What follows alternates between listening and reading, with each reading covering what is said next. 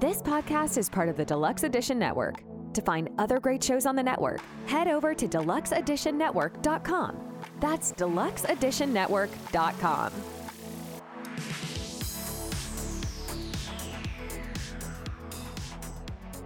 Cheers. Cheers. Welcome to season two of Barstool Film School, the podcast about movies, drinking, and movies that are fun to watch while you're hanging out in a bar with friends. I'm your host, Dylan Quarles, one time film school washout turned Best Indie Book Award winning novelist turned screenwriter, and I'm joined, as always, by my intrepid co host, Cameron Calrissian Roberts, bar owner, restaurateur, and all around cape wearing scoundrel. Cam- Cameron, my friend, how are you doing? I'm doing pretty good today. Why don't you go ahead and uh, lock in those coordinates and hit the hyperdrive, baby? Because it's time to kick off this sequel-centric season of Barstool Film School with the follow-up to a little-known sci-fi classic, Star Wars. We're talking The Empire Strikes Back.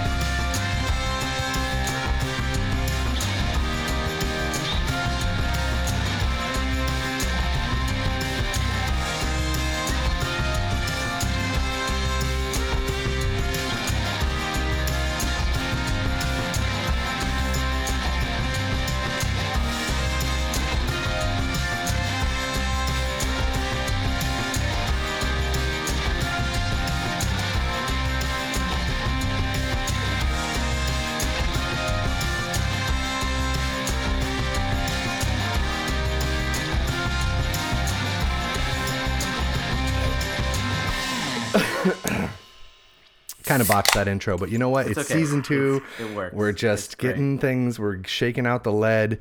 Uh, for those of you who are just tuning into our little program here that we have on the internet, we are a comedy conversational podcast that focuses on what it is that truly makes a good bar movie. That means a movie that's fun to watch while you're hanging out in a bar, as the intro might suggest. Now, Cameron over here is the all around bar guru of our small town, and he knows a thing or two about mixing up cocktails, which every episode this season and last season features a craft cocktail that sort of goes along with the movie. So we'll get there in a minute, but um, we're focusing on sequels this season or movies that have two in the name. So so just kind of you know keep your Yeah. keep your eyes peeled you know on that one. That's a that's a thread we're gonna try to hold on to, but we do imbibe while we record. So sometimes threads get dropped, and this now begins the very important service announcement at the top of this episode.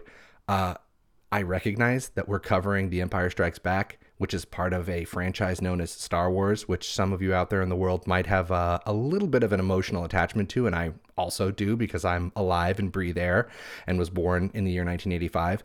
Uh, I don't know everything about Star Wars. I don't live and breathe Star Wars. I love Star Wars. I have a relationship with Star Wars, as many people do. It might not be the same as yours, and that's okay.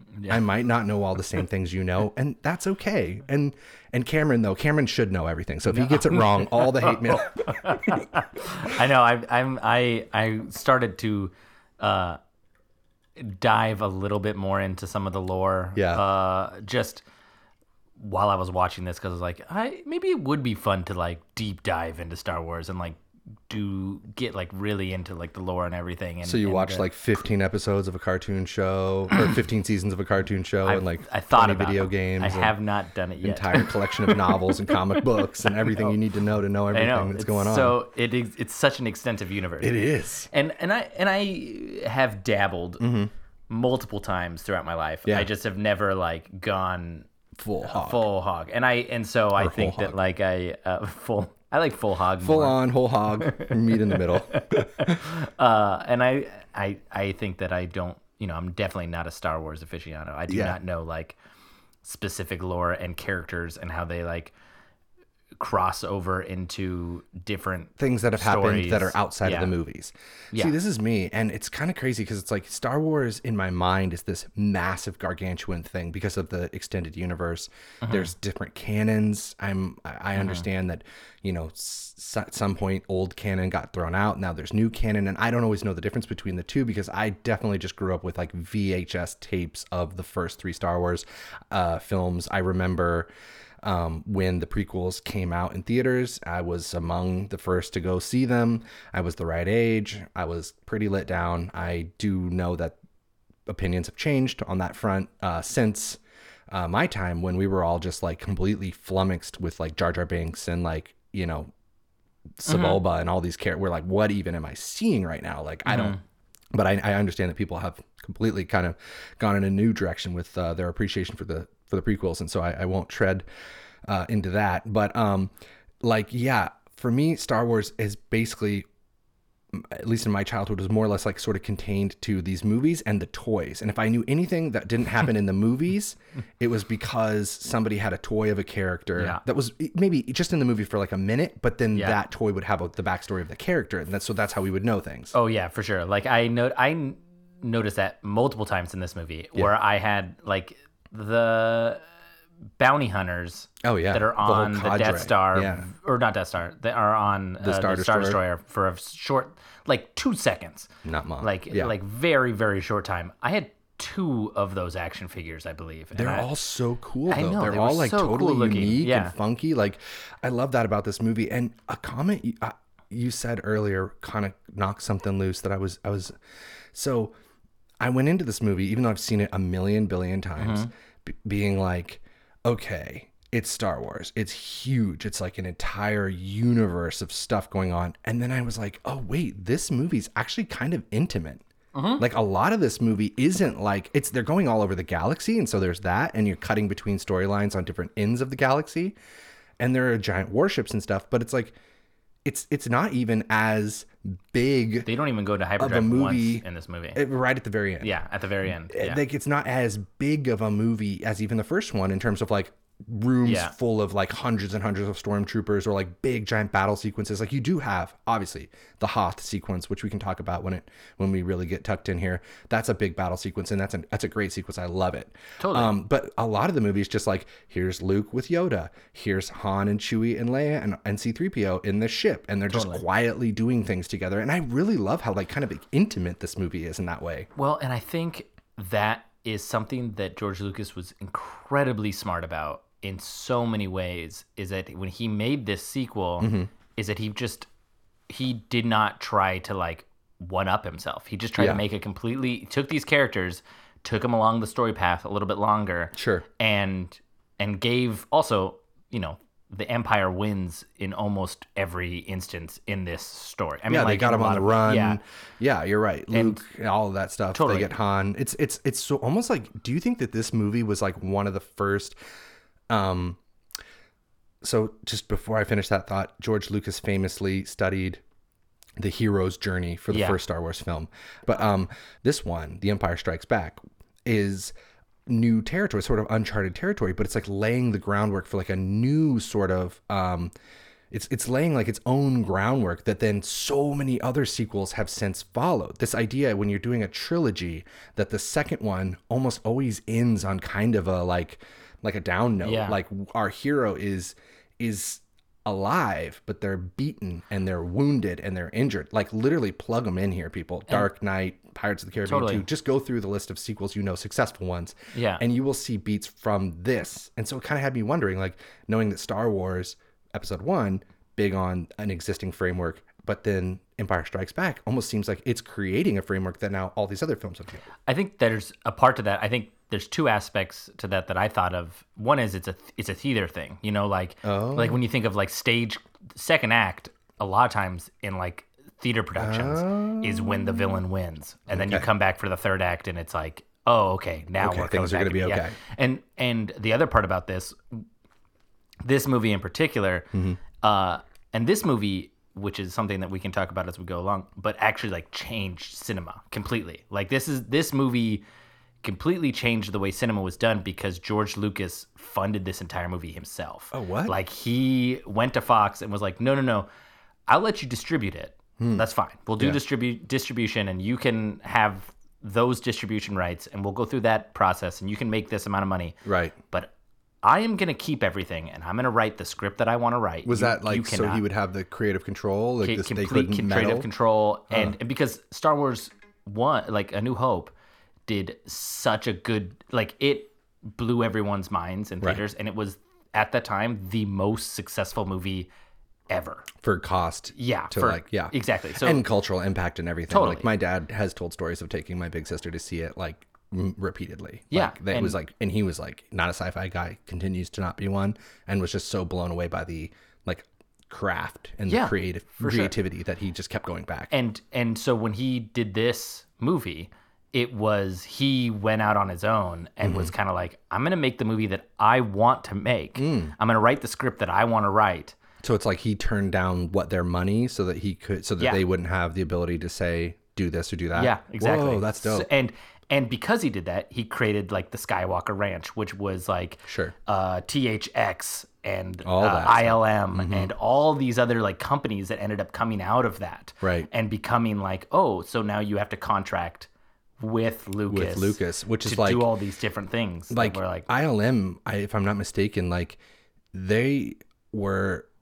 so massively important behind the scenes with a number of, Mm-hmm. of other huge cultural uh, touchstone films. Like, oh for sure um, I I, I want to say that they were even the brains behind computer animation for Oh, for sure. uh, Jurassic Park. Like they sure. were the ones Yeah. that were cracking these. They were cracking these codes Mm-hmm. basically way ahead of, of everyone else. Um, Mm-hmm. I know uh, again to mention my dad. Weirdly enough, he used to work um, in commercials way back in the day, and he got the opportunity to work with ILM a few times shooting some ads, and they were doing stuff like, you know, they would have like a warehouse that were like it was just like a, nothing but like a big black room, and then when they would Yeah. like hang the logo of the product like on a tiny string, and then like blow it up, and then like overlay like fifty other explosions, like do all this stuff like you see in Star Wars to like make these incredible effects, and like yeah, Mm-hmm. Yeah. it's it's and they that and that in itself revolutionized how movies were made Mm-hmm. Sure. after this like this changed I mean it's it's crazy to think about that Mm-hmm. this just because lucas was like no i want to write the movie that i want to write and i Mm-hmm. want to make this movie. He just has the story right? Like i, I Yeah. want to say there's two different writers. We, we we could do the Yeah. nuts and bolts. Um i've got here i know you're in the driver's seat this episode. No no no you i got no, the no, nuts no, and no, no, bolts. no, you do the nuts and bolts. We're gonna we're gonna be switching off because there's two of us right? You seeing a theme here? There's it's there's lots of twos flying around. I got two drinks in front of me right now. There's two microphones. Anyway uh, we've got it written by uh Lay Beckett, Brackett, sorry, Lay Brackett and Lawrence Kasdan, with a story by Lucas, Mm-hmm. and then directed by Irving Kershner. So there you go, nuts and bolts, and then obviously starring, yeah yeah, you got Yeah. Mark Hamill, you got uh, Carrie Fisher, and you got uh, is that her name? Did I get Yeah. that right? Carrie Fisher. Mm-hmm. You're looking at me like I might be wrong. no you're i'm Okay, not right. you don't have to. Just, this is the way i look Okay. Just distrusting in general. And uh and of course Harrison Ford. Yeah. And then, you know, all your other favorite characters there. I Frank also- Oz as Yoda and Yeah, and I, I also think that part of the dialogue is Billy like D. you- Williams. You, you gave uh and the director uh remind me his name Irving Um, Kershner? Yeah, Kershner. He, I feel like at this point in time he had only really done like very small. this movie movies. is super competently directed. Yeah, and and I and I feel like part of the reason why the dialogue is is so good in this movie is because you gave a movie with someone who does character movies, you gave them this movie, and Mm-hmm. Sure. so when they get that, the character scenes are like they did a bunch of reshoots, and they didn't do reshoots on special effects stuff or like action sequences. Hmm. They did reshoots on like scenes where they're in rooms together having conversations, and they just let This, the are my- characters riff. Sort of like on this watch through, those are like my favorite scenes. Of course. Like, And like, the chem- the fucking chemistry is sure. like totally there. and and they let Harrison Ford become a character Mm-hmm. and then they let him basically come up with his own lines and those are the lines that are in the movie Hmm. The because- iconic lines, Yeah, yeah. like the uh I love you. I know. I know that is That's, like, top riff. notch right there, Yeah, it's a riff. He they they recorded like 20 different lines and there's like then afterwards there's like Ah, you know what Harrison why don't you just do what you think Han would Han do. would do. Yeah. And he just goes Nails it. Yeah, and it's like and it's, so like good. perfect. yeah. Um, this movie, this film came to us uh, as some several films this season will come from a listener who wrote in a request of sorts. Actually, they more responded to my request for requests, um, if that makes any sense. So this came to us from Brandon Ivy, a friend of mine who lives down in Atlanta. So Brandon says, that he thinks he was at Fox Bros barbecue in Atlanta. Empire was on. It's one of those things where you can glance and know exactly where in the movie you are. Your eyes are drawn to it, but if you get distracted with food or conversation, it's no biggie because when you come back, you're not lost. You don't need the audio because you know the audio.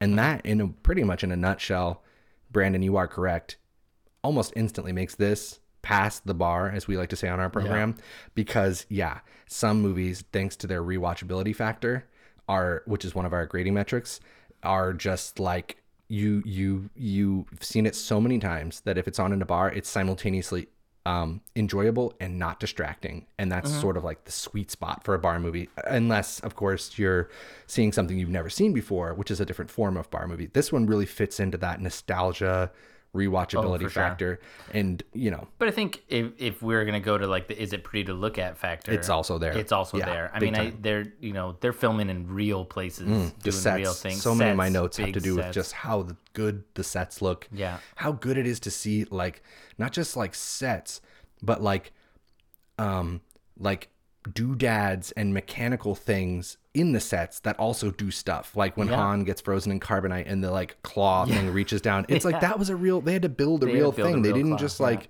yeah, it wasn't computer magic. It was like they built this big looking claw doodad robot, whatever, and it was like neat to see just Totally. like sets that work, sets that move, sets that have mechanics and yeah, all the blinking lights and Yeah. smoke and everything. Well, and even just like the beginning of this movie, you're starting on a snowy planet, and they went and filmed in Norway. Oh wow. And it was like negative twenty. I was wondering if and- yeah, where they filmed that the and- whole Hoth scene. Yeah, and and uh, none of the crew could get outside of the hotel because it was blowing snowstorm. So they basically just hunkered down in the front of like the hotel and just made made uh, Luke uh, run out into the snow and film his scenes like kind of in front of the hotel as he was like freezing to death. I love that. Uh, but I just think that's yeah. I mean, it, it sh- it shows. Yeah. Mm-hmm. I mean, like when you do that type of thing, I don't know. It and this is back to us bitching about modern day we movies a do lot complain of about that a lot Uh, on is this that program. like if you're not using real sets and stuff, it just You can it tell. Feels, yeah, It it, just feels- feels.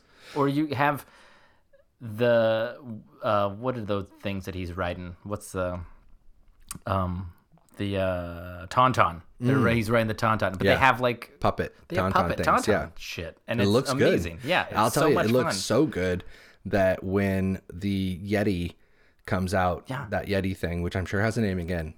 Give me a give me a break. it comes out It and, a- and it's a type of animal. it kills- has a name. and kills the tauntaun. My son, who happened to be watching part of this movie with me, turns around and he goes, "Oh no, cow fall down." He's two, so you know, don't yell at him about his English. But yeah, and it was like he he was like, "That's a real thing Yeah. that just got." And that Yeti looks Looks amazing. awesome. Yeah. looks so good. And I, I like, I think this movie more than A New Hope, and you know, even there are definitely like I think all the Ewok scenes in I like in, Empire in, Strikes Back for sure. That's that's uh Return of the Jedi. Oh, sorry. Right, right. But in uh in all the Ewok scenes are very iconic. Uh, those speeder scenes and all that stuff. But I would say Mm-hmm. That like Empire Strike Back Strikes Back probably has more like iconic shots, at least that I remember from my childhood, Mm-hmm. Yeah. than than the other. which is crazy because it's sort of like one of the few that doesn't have the um it doesn't have a death star it doesn't, doesn't have, have- like yeah. some of the things when people think of star wars they automatically think Totally. of you know i mean it has lightsaber fights and it has the emperor and it has darth vader and it has all the things you love but it doesn't have everything that you would immediately associate with star wars no Jabba the Hutt you know But I mean, like this Yeti Yeti scene, I remember this so well from when I was a kid. Like I Mm-hmm. Remember it same. so well. Just him being dragged back and like it's just so Yeah. iconic. being taken into the Yeah. yeah into its cave. Um so another component of our show here before we fully dive in even though we've kind of we always do that. We like start jumping in and we're like oh wait wait wait wait wait i forgot my goggles. Get back out of the water. Like oh i'm missing something. Um cameron you made for us a very delicious craft cocktail here and i would love for you to tell our listeners all about it. So when I was thinking about a cocktail today, I was trying to like as I as I do, I try to theme it in a way. Mm-hmm. Yes. And it's hard sometimes sometimes it's easy because you're like, "Oh, in this movie, this person loves to drink blank blank Sure, blank. sure. You know, but Like the John Wick uh, movie. Yeah. uh, this movie, uh, I don't think there was really any drinking. Not in this movie. In the first one, there is. In A New Hope, there's some drinking. They go to some bars in the first one. Yeah, But- they go to the uh, yeah the uh, famous the canteen. yeah, but and not they listen in- to jizz music. this, this movie, there's no. I don't think there's. I don't remember any drinking in this movie. There's no like. There's no like beats where they get to hang out. and- Not really. I mean, there's like there's gonna fast. be when Lando shows up and it's like, let's all go get some refreshments. But then when they show up for the refreshments, you know, Yeah. Darth Vader's there and he kind of like Yeah. yeah. So there's a, there's a real damper on the party. Yeah, it would have been a great scene where they're all just sitting around drinking cocktails. That would have been. It kind of. I wonder if that would have been more powerful if they were all like getting a little loose, and then all of a sudden Vader just and- like cruises in. Yeah, just dark, like, or just silence. They're all sitting there drinking and just silence. Yeah, yeah. And then he's like, sit, drink, drink. Um, Uh, anyways, but I was trying to think of like, okay, He need a straw though, what- Vader, to get between the little vents in his mask. Yeah, that dude's not drinking anymore. There's no, No, way. no, or he just like injects it into one of those ports yeah, in his suits. probably. You just hear like between the little like Yeah. Uh, there there are multiple scenes in this movie where I, it's it's it's kind of funny how. You know, because the person who they cast to play Yeah. is a, just a big bodybuilder. I think it's like right? David Winham or something. Yeah, right? Mm-hmm. and he's a huge bodybuilder dude, and so he's just a big dude. But the, even though he's a huge dude, the the helmet that they give him sometimes looks so big Mm-hmm. Yeah. on that. Just like in certain scenes, in certain angles, when he's like moving around. Darth Vader is big. He's a big dude. He's a though. big He's a dude. big dude. Um. Okay. Anyways, so I was trying to think about a cocktail to do this, and and I really uh harped on uh Han and the smuggler pirate stuff, and I felt like I got to do a rum esque type of thing, something that like was a little bit rummy, a little bit felt a little herbaceous, maybe. Because we do that- have two kind of smuggler dudes, Lando and Han. yeah, yeah. and they're and they were probably bringing in bootleg rum. you know they stuff, were, right? Yeah, Uh, space juice.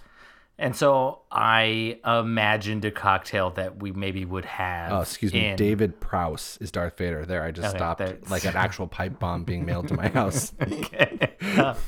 um, I I tried to imagine a cocktail that would be had in in, in Cloud City. Okay. you know, right? So they're smuggling in rum. Okay. but it's a nice place, so they're maybe putting some amaros in there, right? So this yeah. is a uh, a rum. It's a it's a Mexican rum, so it's a stainless steel still rum. Whoa. Um, uh, so it has some like kind of harsher notes, but it's still that sugarcane kind of like nice uh, rum feel, but it feels a little bit more bootleggy. Hmm. It does have a little Uh, bit of a kick to it that some rums don't. Yeah, it has the- a little bit of that like note there. harsh, yeah, harsh notes on the nose there, kind of similar to tequila. Actually, it does yeah. have a tequila vibe. Yeah, um, and then we're throwing some Amaro 14 in there, Mm. um, which is an amazing herbaceous kind of like uh, Amaro, basically. Mm-hmm. Um, then I have a little bit of Cointreau to give it a little bit of sweetness, and then topping it with a fortified dark rum from Plantation Yum. to give it kind of an, an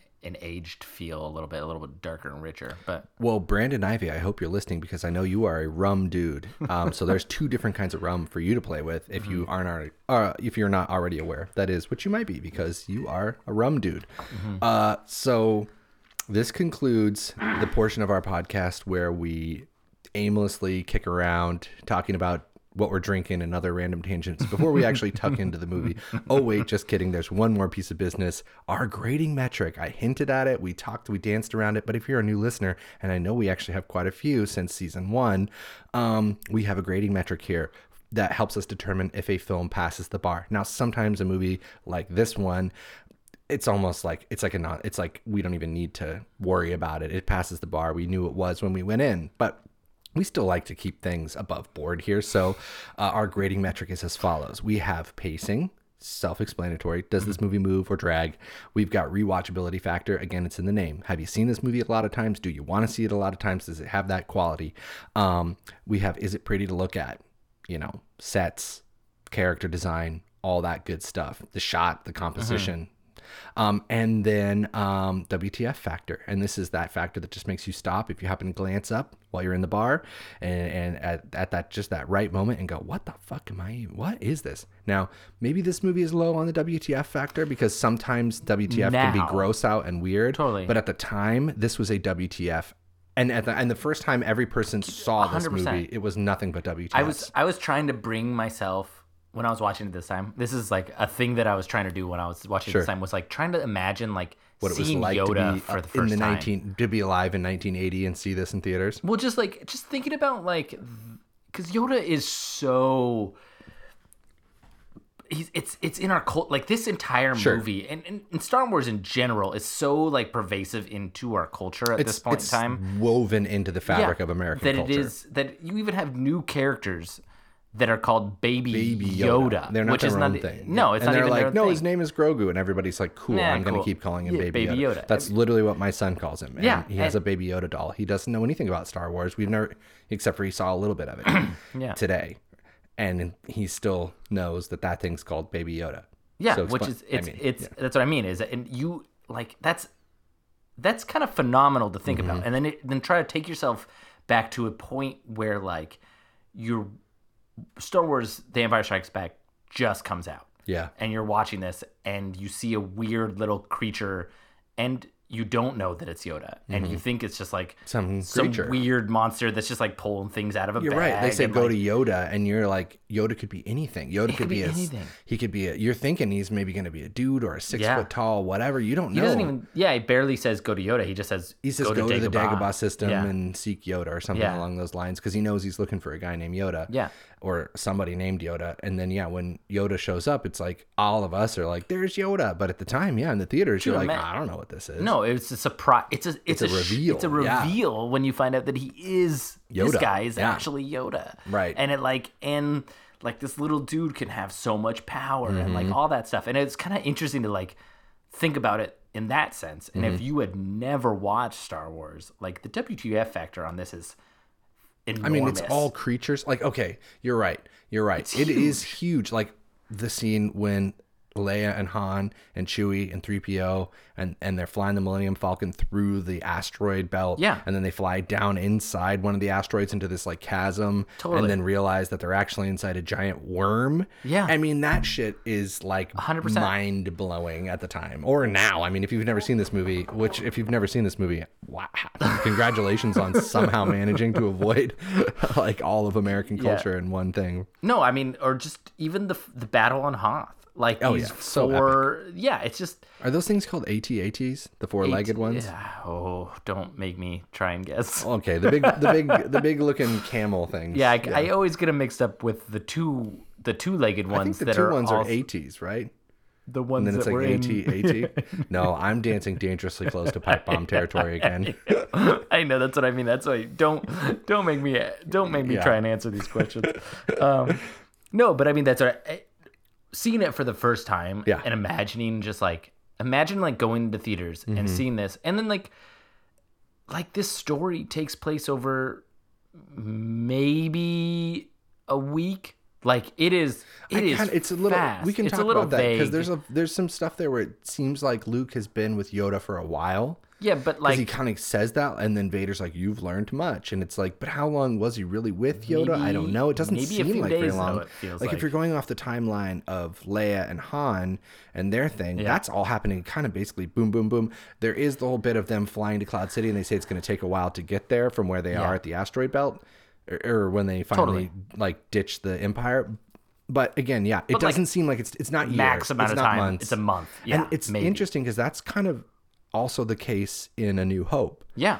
um, which is a crazy thing to think about these huge movies that people are Yeah. waiting for for ye- for years, and then it comes out two years in this case comes out, and it's like a few days of the story, but they're like Yeah. really important days. So it's like it's kind of brilliant in that way. Like you know, a lot of times now, I think it's, I, but I also, it's just amazing because the stakes are high for each one of the characters, yes, but it's also a very contained small story. It's you're Yeah. not you're not like trying to solve the end of the universe or anything like Or that. at It's no just- point is the entire rebellion at stake. No, it is like not. It's thinking just, of movies that kind of ape this one like you know we were talking off air about how um the new sequels and i Oh. know people have very strong emotions about those as well so like how uh the last jedi was de- definitely taking a lot of beats from this movie because Mm-hmm. it's literally about them running away for most of the movie just like how this one is about them Yeah. running away but they're being pursued in the other one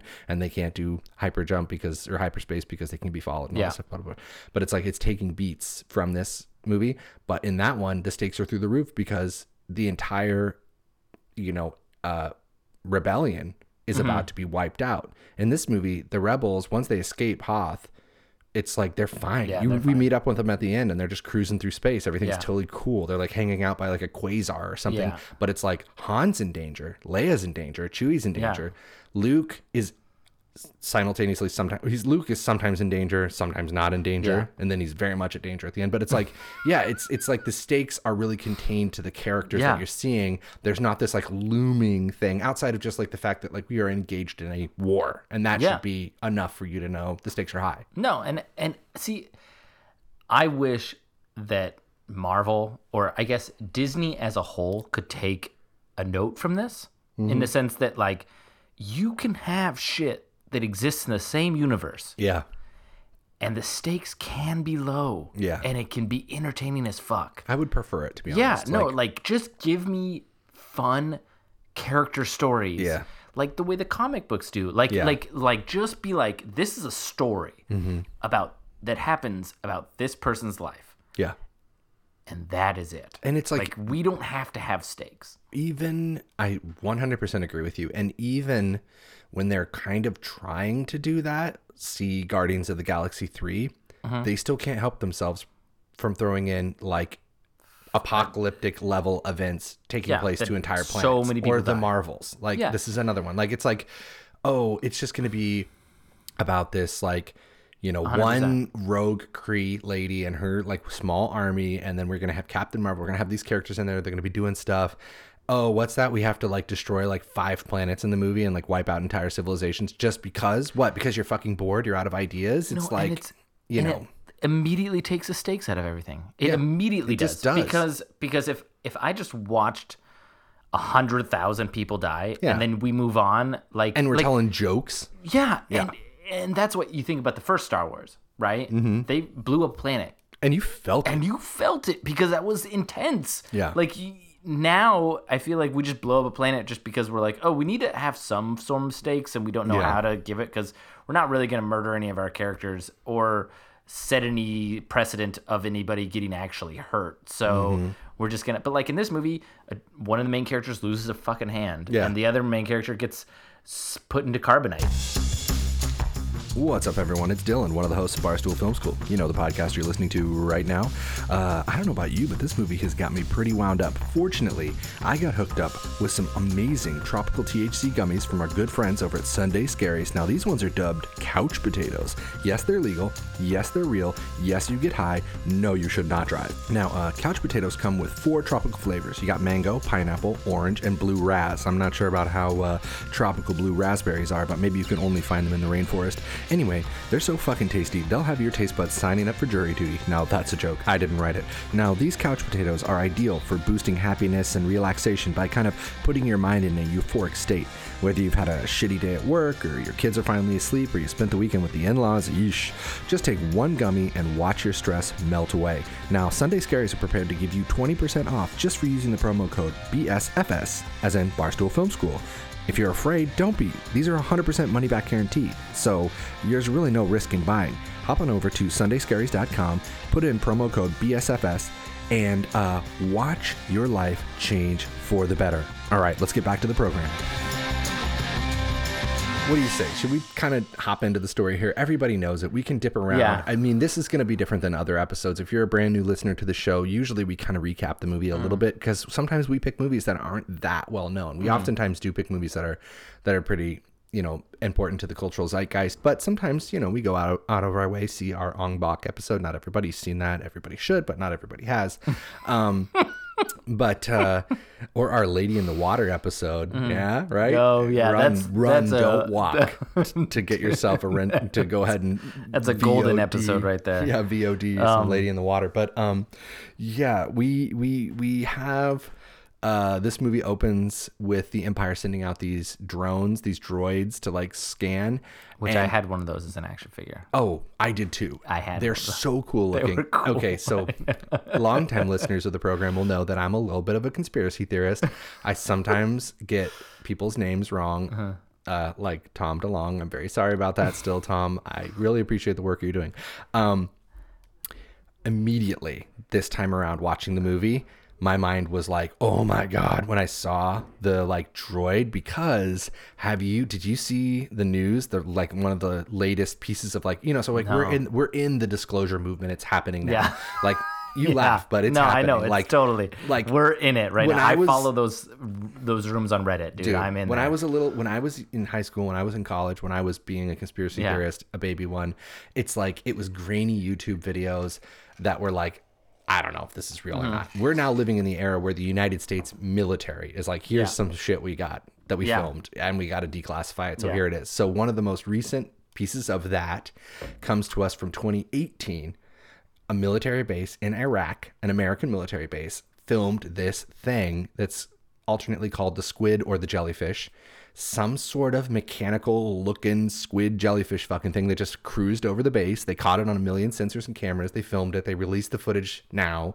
Um, Skeptics are like, oh, it's a smudge on the lens. But of course, that doesn't track because of the way it, it moves independent of the way the camera's panning. yeah, Um, some reports say that it they tracked it as far as the ocean where it went in, which Mm-hmm. is kind of neat, but I don't know because that's just some reports. Yeah. And there's a lot left to know about it, but it looks like this fucking thing, dude. It looks like it. I mean, it's got the not bobular, nobular little head and then little doodads hanging down. And so as soon as I'm watching this movie, I was like, motherfuckers knew, dude. Like life mimicking art over here. designed it perfectly. Yeah, and I love the look insane. of it. And yeah, so it, it lands yeah, it no. lands on the planet, and and and Luke just happens to be nearby when it when it lands, and he he's out on that uh, he's out on that creature that you mentioned there. My son calls yes, cow fall down. Yeah. and um, he goes to investigate. He thinks it's an asteroid, and that's when the uh, Yeti comes out. Cow fall down. Yeah. Luke gets taken, and yeah, we're off to the races. Well, then and then Han has to go out and save him, and this is one of actually this is one of my one of my favorite lines in Mm-hmm. the movie, only because it it's like almost doesn't make sense. Yeah. is like Han is like I I gotta go out and help Luke, right? And this dude's like because they're "Dude, like he's not checking in. We don't Yeah. know where he is. And So Han's, got- Han's like trying to cheese it. He's like Yeah. trying to get out of there to go settle his debts. yeah yeah yeah yeah. and Leia's giving him shit about that. Like, we got a war to fight, and he's like, nah. And Totally. yeah, and and yeah. Anyway, sorry, I cut you off. No, yeah, and and then and then there's a random dude in somewhere off camera is like, dude, your tauntaun's gonna freeze, and he's like, well, I'll see you in hell, and it's Yeah, like I love like- that line. Like it's just like Your, Han yeah, just your has a Tauntaun's gonna freeze out there yeah, or something Han like just has a random grudge with a random dude on this like mm-hmm. thing. It- do you think it was the same guy that he's like he might have checked in? He's like, oh, you could have come in through the east gate. He's like, coulda, mighta. He's just like riding this poor dude's ass. Yeah, I just like that. Like this one dude's just like, dude, dude, you gotta be careful. like your die out there, Hantan yeah. could freeze. He's like, oh well, then I guess I'll see you in fucking. He's like, what did I do? Also- it's gonna make me go to hell. Don't you, like, it- we? doesn't this posit that like the Judeo-Christian Oh, idea of hell sure. exists in the Star Wars universe? I think we've pretty much just proven that Jesus was a Jedi. Yeah. So Right here. This Done. is a this is another uh this is another uh tangent that I could go down and I will because we're here. Please do. Uh basically he says hell in this uh yeah, let's close that door.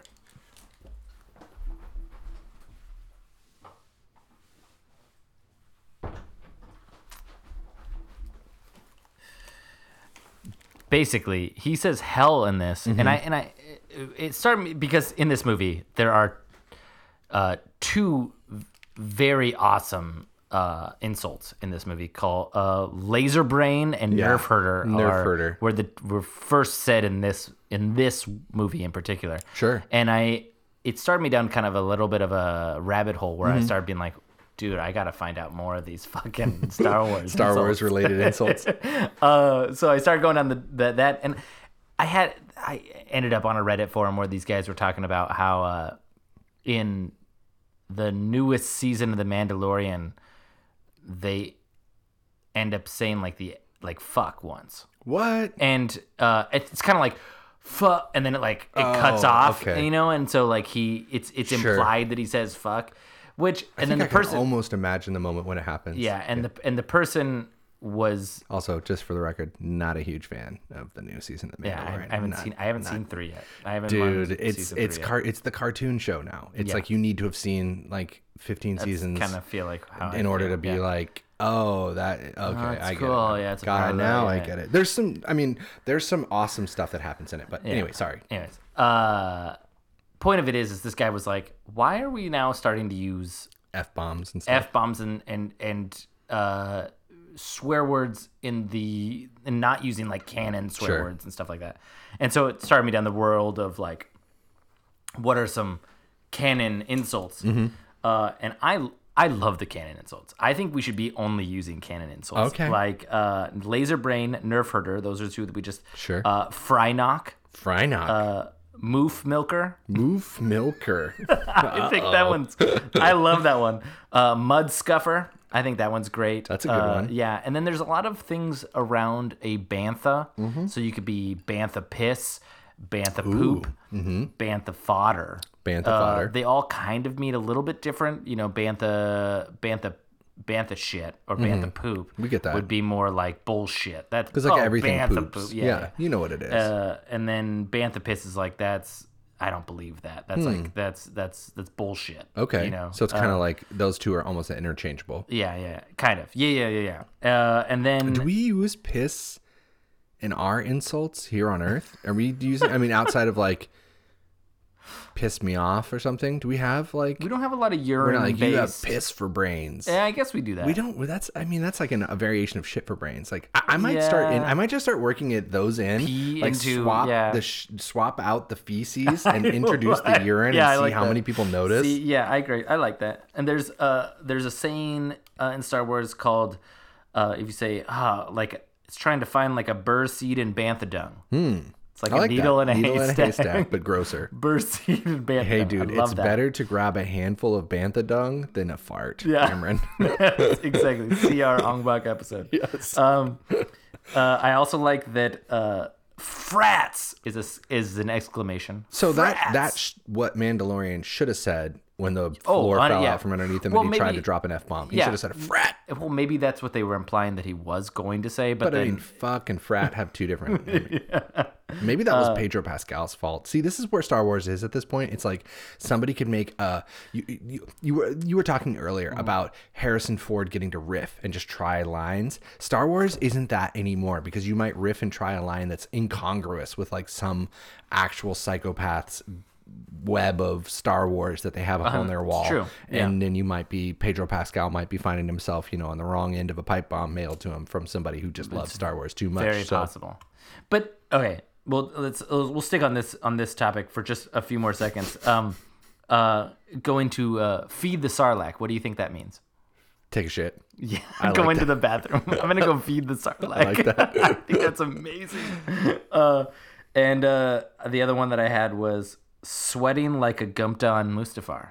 Sweating like a gumped on Mustafar. Very hot. It's just I very would guess so. Yeah. But anyways, I see uh, now that we've uh, briefly ventured into the Mandalorian. The the thing I will say is I think the reason why the Mandalorian season one and part of season two uh, were so popular, especially Mandalorian season one, was because you were in the Star Wars universe, Yeah. But you weren't trying to fuck around with everybody. You weren't else. doing like the fate of no, the universe. you were you were just well, not even just the fate of universe. You just didn't. You existed in this world. Mm-hmm. In you existed in the in the preth- plethora of Star Wars nooks and crannies. nooks yeah. and crannies that they are, Yeah.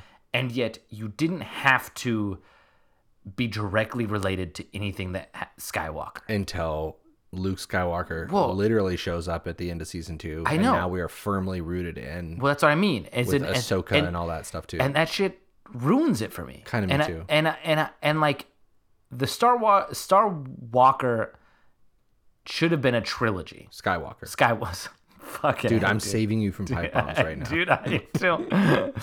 this is I'm two drink three. Am I three? I'm three drinks in. So now we're going Star Walker. Yes. But it, so the Skywalker should have been a trilogy. I agree with you. It should never have been all about And Skywalker. and and maybe he shows up. I, I thought he did a great job as like kind of a disgruntled Yoda esque character in, that in uh, the Last Jedi. in the Last Jedi. So I am about to put my neck on the line here. I like that movie Mm-hmm. as a, you know, somebody who has a very personal and deep relationship going back my entire life because I was born Mm-hmm. in 1985 with Star Wars. So all of the original three were out at that point. So again, you don't own this if you don't Yeah. agree with me. I also have the right to love Star Wars, Yeah. independent of whatever you think I should, how I should love it. yeah. Um, I like The Last Jedi because it tried to do exactly what you're talking about.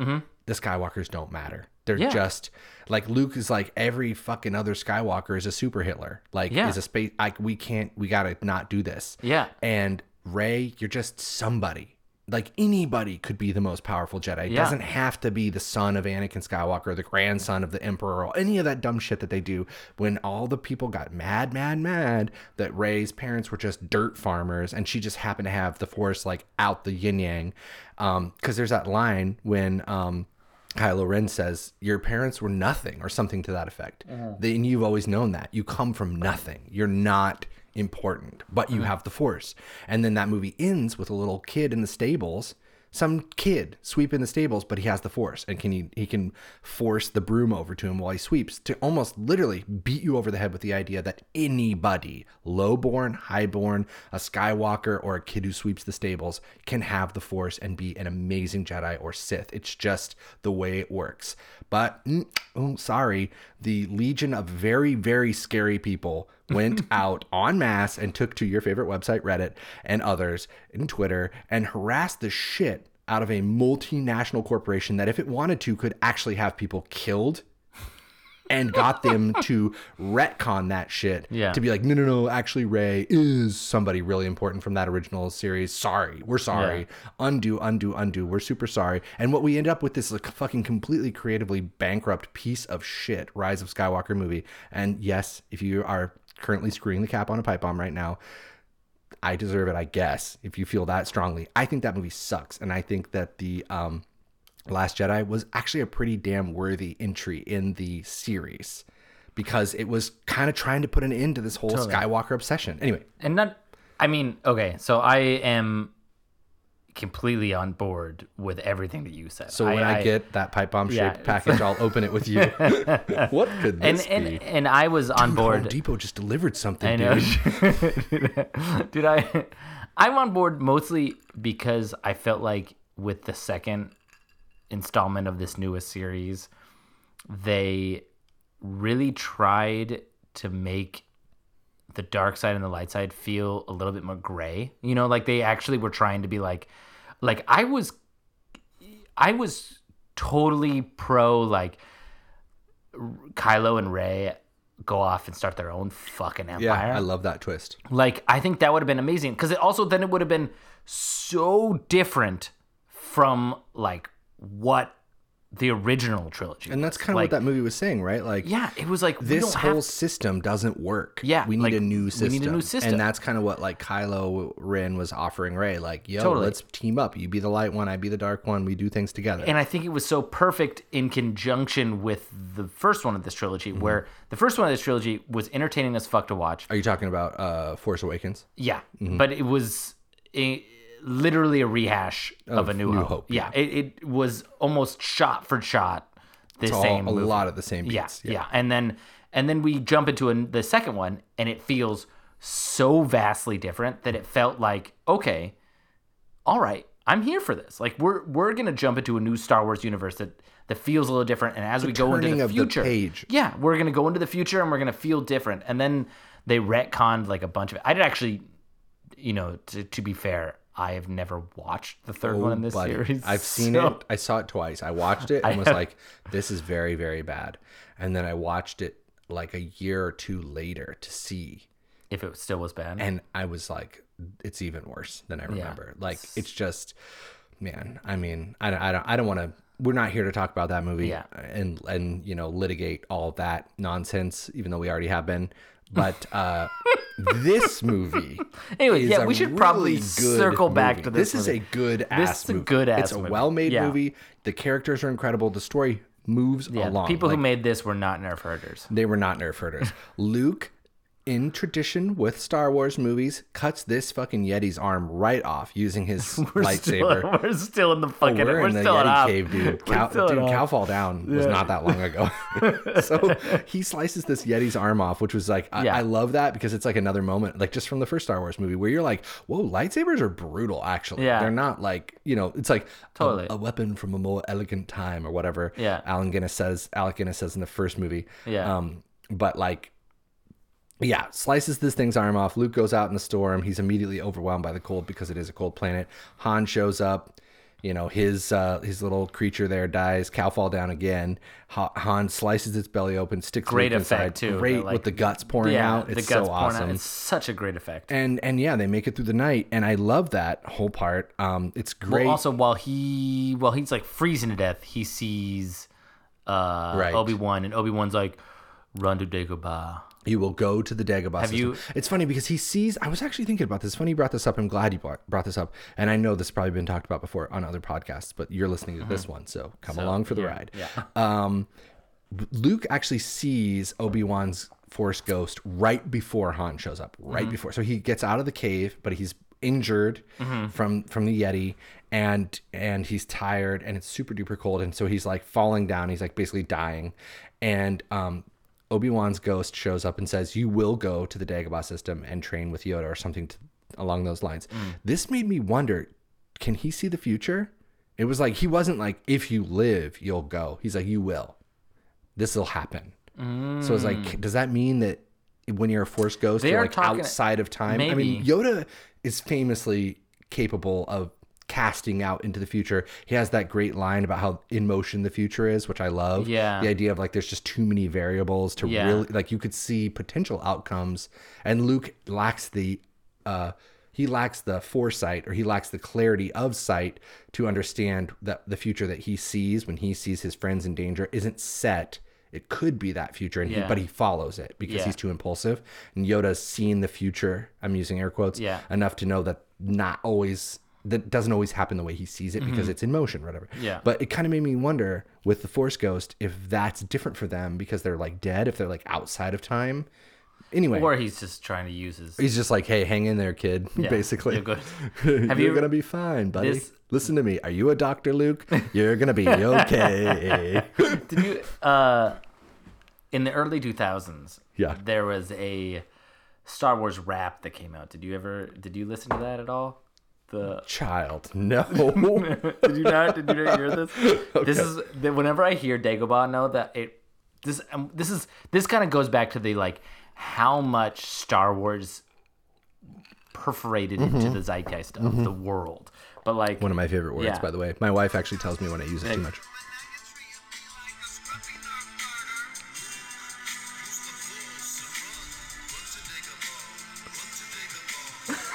wow okay that's enough i don't want to get sued no no.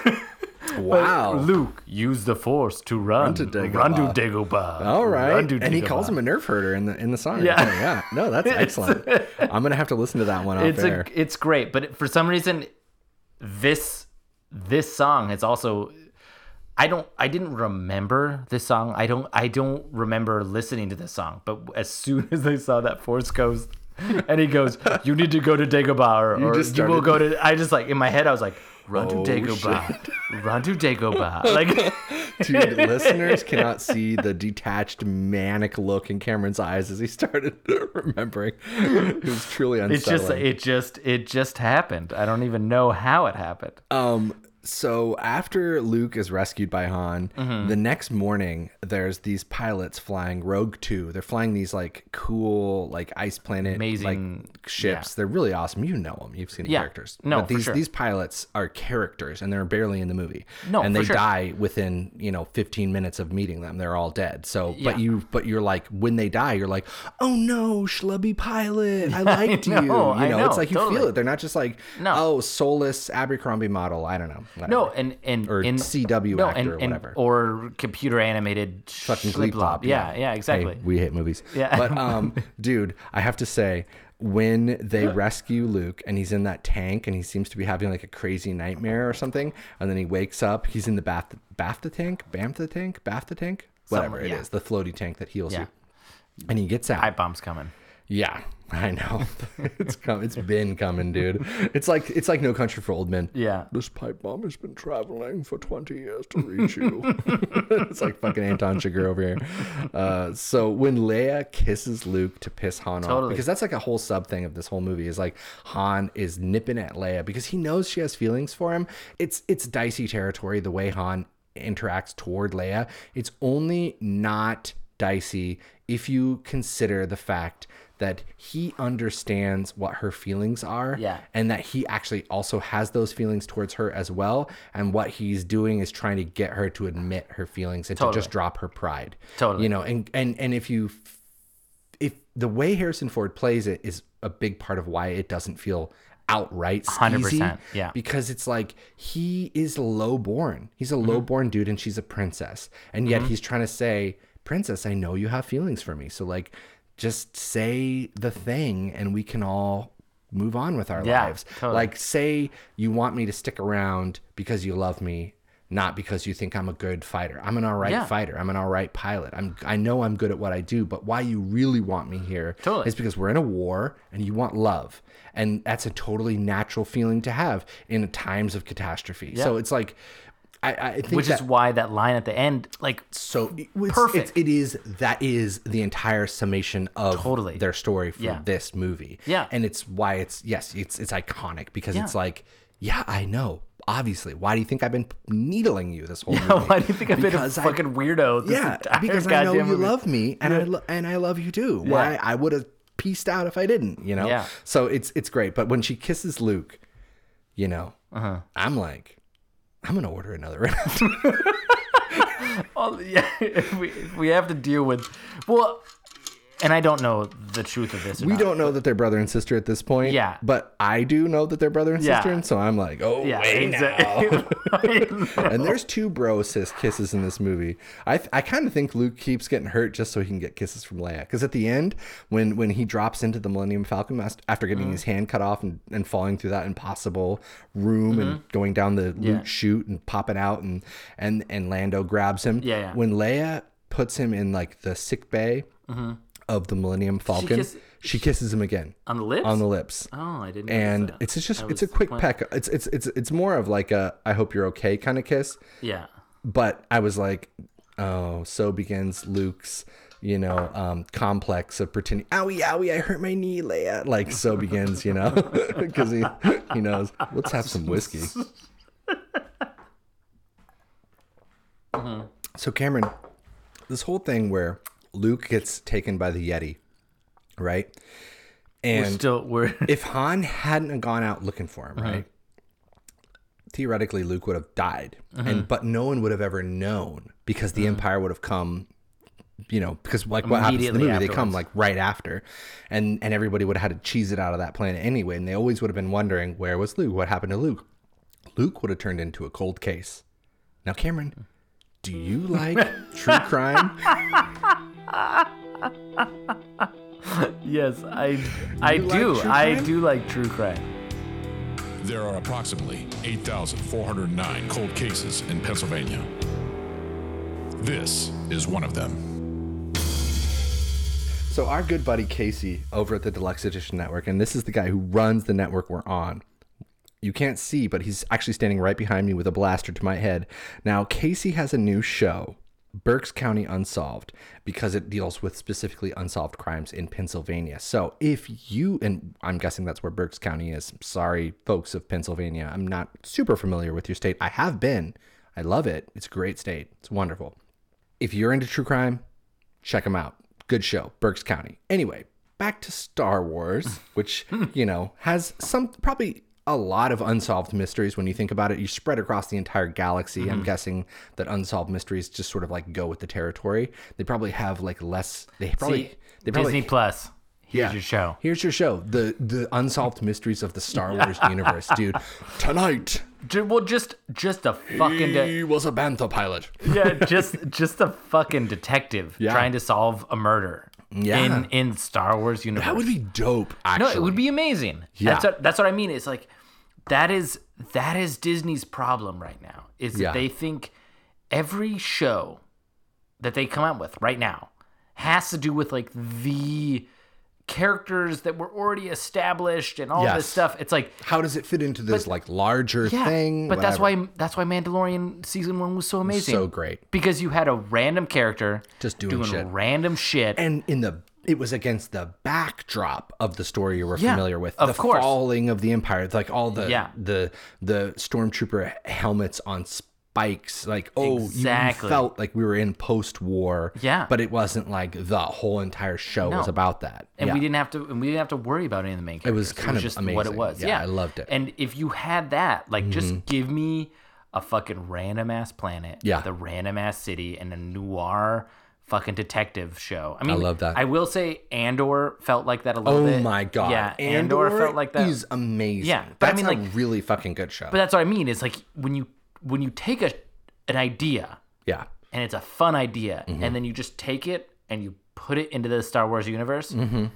that shit is amazing. yeah andor is incredible but when you like try- can't recommend that enough When you try to like loop it in to the Skywalkers, it's too much It's it just fucking. I, It's like I no just, one. No I check one- out. Skarsgård, um, Stellan Skarsgård. At no point in Andor is in Andor is Stellan Skarsgård, who is like essentially the financier of Mm-hmm. the empire or of the rebellion, the guy who's like funding it, which is a great concept. To Mm-hmm. Think about, to plumb. Those are great depths to plumb. Totally. At no point is he worried about Luke Skywalker or Darth Vader or anybody. It's like the Emperor is a thing because he's politically a thing and it's a political show. But it's like, what a great, great, great show Andor is. I mean, really. I like to me. I think the original trilogy is phenomenal. Mm-hmm. Uh, after the original trilogy, it's like Rogue One, Good movie. Andor, and Mandalorian season one are like the Mm-hmm. best show because like you're giving me something new. You're like you're we're still existing in this universe, which Yeah. is fun to be in, but like we're playing around with new ideas. Kind of And you- fun to think and you don't know what Mount Mandalorians very well. You don't know the like the lore of Mandalorian. Unfortunately, you get kind of deep into it in that new season to the point that it's like, I, I mean, I don't want to talk shit because I mean, it's just it's exhausting. But it's basically a little you you get maybe too much information about Mandalorians in season three. It was better when you didn't know as much, in my opinion, as a layman, as somebody who has a relationship with Star Wars that isn't like it isn't my life. I I'm, just like what it. I'm gonna do mm-hmm. is I'm gonna start from the very beginning. Dude, you said this about Godzilla, and I'm still waiting to hear about how many. Because you know how many fucking Godzilla movies there are. too are. many. I There's too tried. many. I tried so and I many. stopped. Uh, It's just it was just too many. Uh, You said you were gonna go down a Godzilla hole, dude. and I did for a, a brief moment. I watched a lot of Godzilla, and then I watched that new season of Oh, the Monarch. Monarch Yeah. season, which was entertaining. And I'm still waiting for uh, one minus one. I really wanna see I that. know I want to see that, and that's supposedly an amazing film. Yeah. I'm waiting for that. But, anyways, I was thinking about I'll start from the beginning and I'll go to the end chronologically, Mm-hmm. so that I can uh, when in season three Nice, when we watch Return of the Jedi. nice. I will be incredibly knowledgeable about the lore of Star Wars. I love that. That'll be the plan. I love that. So, Mm-hmm. uh, in this film, which we are here to talk about. so, I mean, it's a uh, Star we're- Wars. yeah, cover. we're, gonna be all over the map, and you know this. we movie. are like, way Bra- Brandon over- Ivy yeah. said it, like Yeah. in in in why he recommended this as an episode for our program was this is a great bar movie because everybody has Totally. knowledge about this movie. Even and- somebody who's like Star Wars illiterate, like I almost borderline am. You've seen this movie probably at least two times. Totally. And least. there's and there's three there's basically three parts. Yeah. You have Hoth, which Yeah. is the ice planet. Which is great. And the ice planet is broken down into two parts, which is Luke, Luke Mm-hmm. and then- getting and then and the battle. the battle, which we should we should tuck into that because Yeah. it's incredible. and then Like, and then just we'll we'll just we'll come back to it. But then you have Run Yoda away. training, runaway uh, you have Yoda training, and you have Asteroid Belt, Belt. yeah. and then you have Cloud City. And then you have Cloud City, And where so- everybody comes together. Three act structure, beautiful here. Everybody comes together for the last act. Totally, Really, really gorgeously well. written. Yeah, really exactly. gorgeously it written. just it everyone separates for the second beautiful. act. It's beautiful. Mm-hmm. They're together for the 1st separate for the second. and the second act is a little lengthier than the other two. Yeah. I really appreciate that. Yeah. So, anyways, uh, last part on Hoth is they're fighting. This It's this, a great scene. This is So amazing. it's like Luke is better, but that droid, like that was the squid monster Mm-hmm. thing, it gets blown up, but like it got the signal out. Now there's a great little moment here. It's a real it's not a blink and you miss it because it comes to be a big thing, but like um when we cut to Vader's Death Star, or excuse me, I just did it too. We cut to Mm-hmm. Yeah. Mm-hmm. Vader's Star Destroyer, and it's like a little cooler than the other ones, which I appreciate. Um, there is like this moment where like this one Imperial guy is like, "Sir, we're picking up like a message from I- the ice planet of Hoth from one of our drones," Mm-hmm. and this other Empire guy is like, "It's nothing. It could be smugglers, you idiot." And Mm-hmm. Vader's like, "No, let me think about this for a second. It's definitely them." And the dude who was trying to be like, "It's nothing. You're stupid." um, gives the technician a look like you motherfucker just made me look stupid in front of the boss. But it's like Mm-hmm. the technician was right. It really was the rebels. Later, that guy gets killed by Vader, gets choked to death choked through out. the TV, which Yeah, I love. I Vader, know, like, he calls this guy specifically to kill him on a FaceTime call, which I very much love. Yeah. Uh-huh. But I had a thought after, because we were just talking about Andor and, and the whole world of spies and the idea, because Andor's heavy on that idea. Yeah. Like, there's a guy who turns out to be an imperial spy, but he's working for the rebellion and he's working for Stellan Skarsgård, but he's like in the room with the like equivalent of Yeah. like the empire's um, CIA Yeah, as yeah. they're like doing their you know nefarious intelligence Yeah. gathering. Um, it made me think, you know, kind of looking at it through that lens, like I wonder if this guy was actually a rebel sympathizer. He's like, no, no, no, there's nothing on Hoth. You're crazy. Yeah. And then kind of try, totally trying to like downplay Choke- it. just and then yeah, out. this guy gets choked out by Vader later, and it's great because like Vader is just like killing. He is a pithy bitch in this movie, dude. Well, it's true, Like the way James Uh-huh. Earl Do- Jones does Vader's voice, like when that guy, like uh, later, a different guy Totally. Screws up and lets uh, the Millennium Falcon get away, Mm-hmm. and he's like, "Well, I'll just take a shuttle over to Lord Vader's craft, and I'll apologize in person, Mm-hmm. and everything will be fine." Smash cut to him being fucking strangled to death. Yeah. and then Vader's like, "Apology accepted." And Yeah. it's like, ooh, Totally. I think like it's he's- amazing. He's And it- totally being like, well, it's it's funny because like if you watch the original trilogy, yeah, you don't get how fucking brutal Darth Vader becomes. Like Yeah. which is which is it's it's kind of in- interesting as like Anakin becomes Darth Vader, right? Sure. First of all, in Anakin in the in the prequel, he like fucking kills all those children. yeah, Right. he's murdering kids. Yeah. Yeah, and then and then he becomes Darth Vader. And in the books, uh, because I read I think two books that included Darth Vader in them, and Darth Vader is horrible.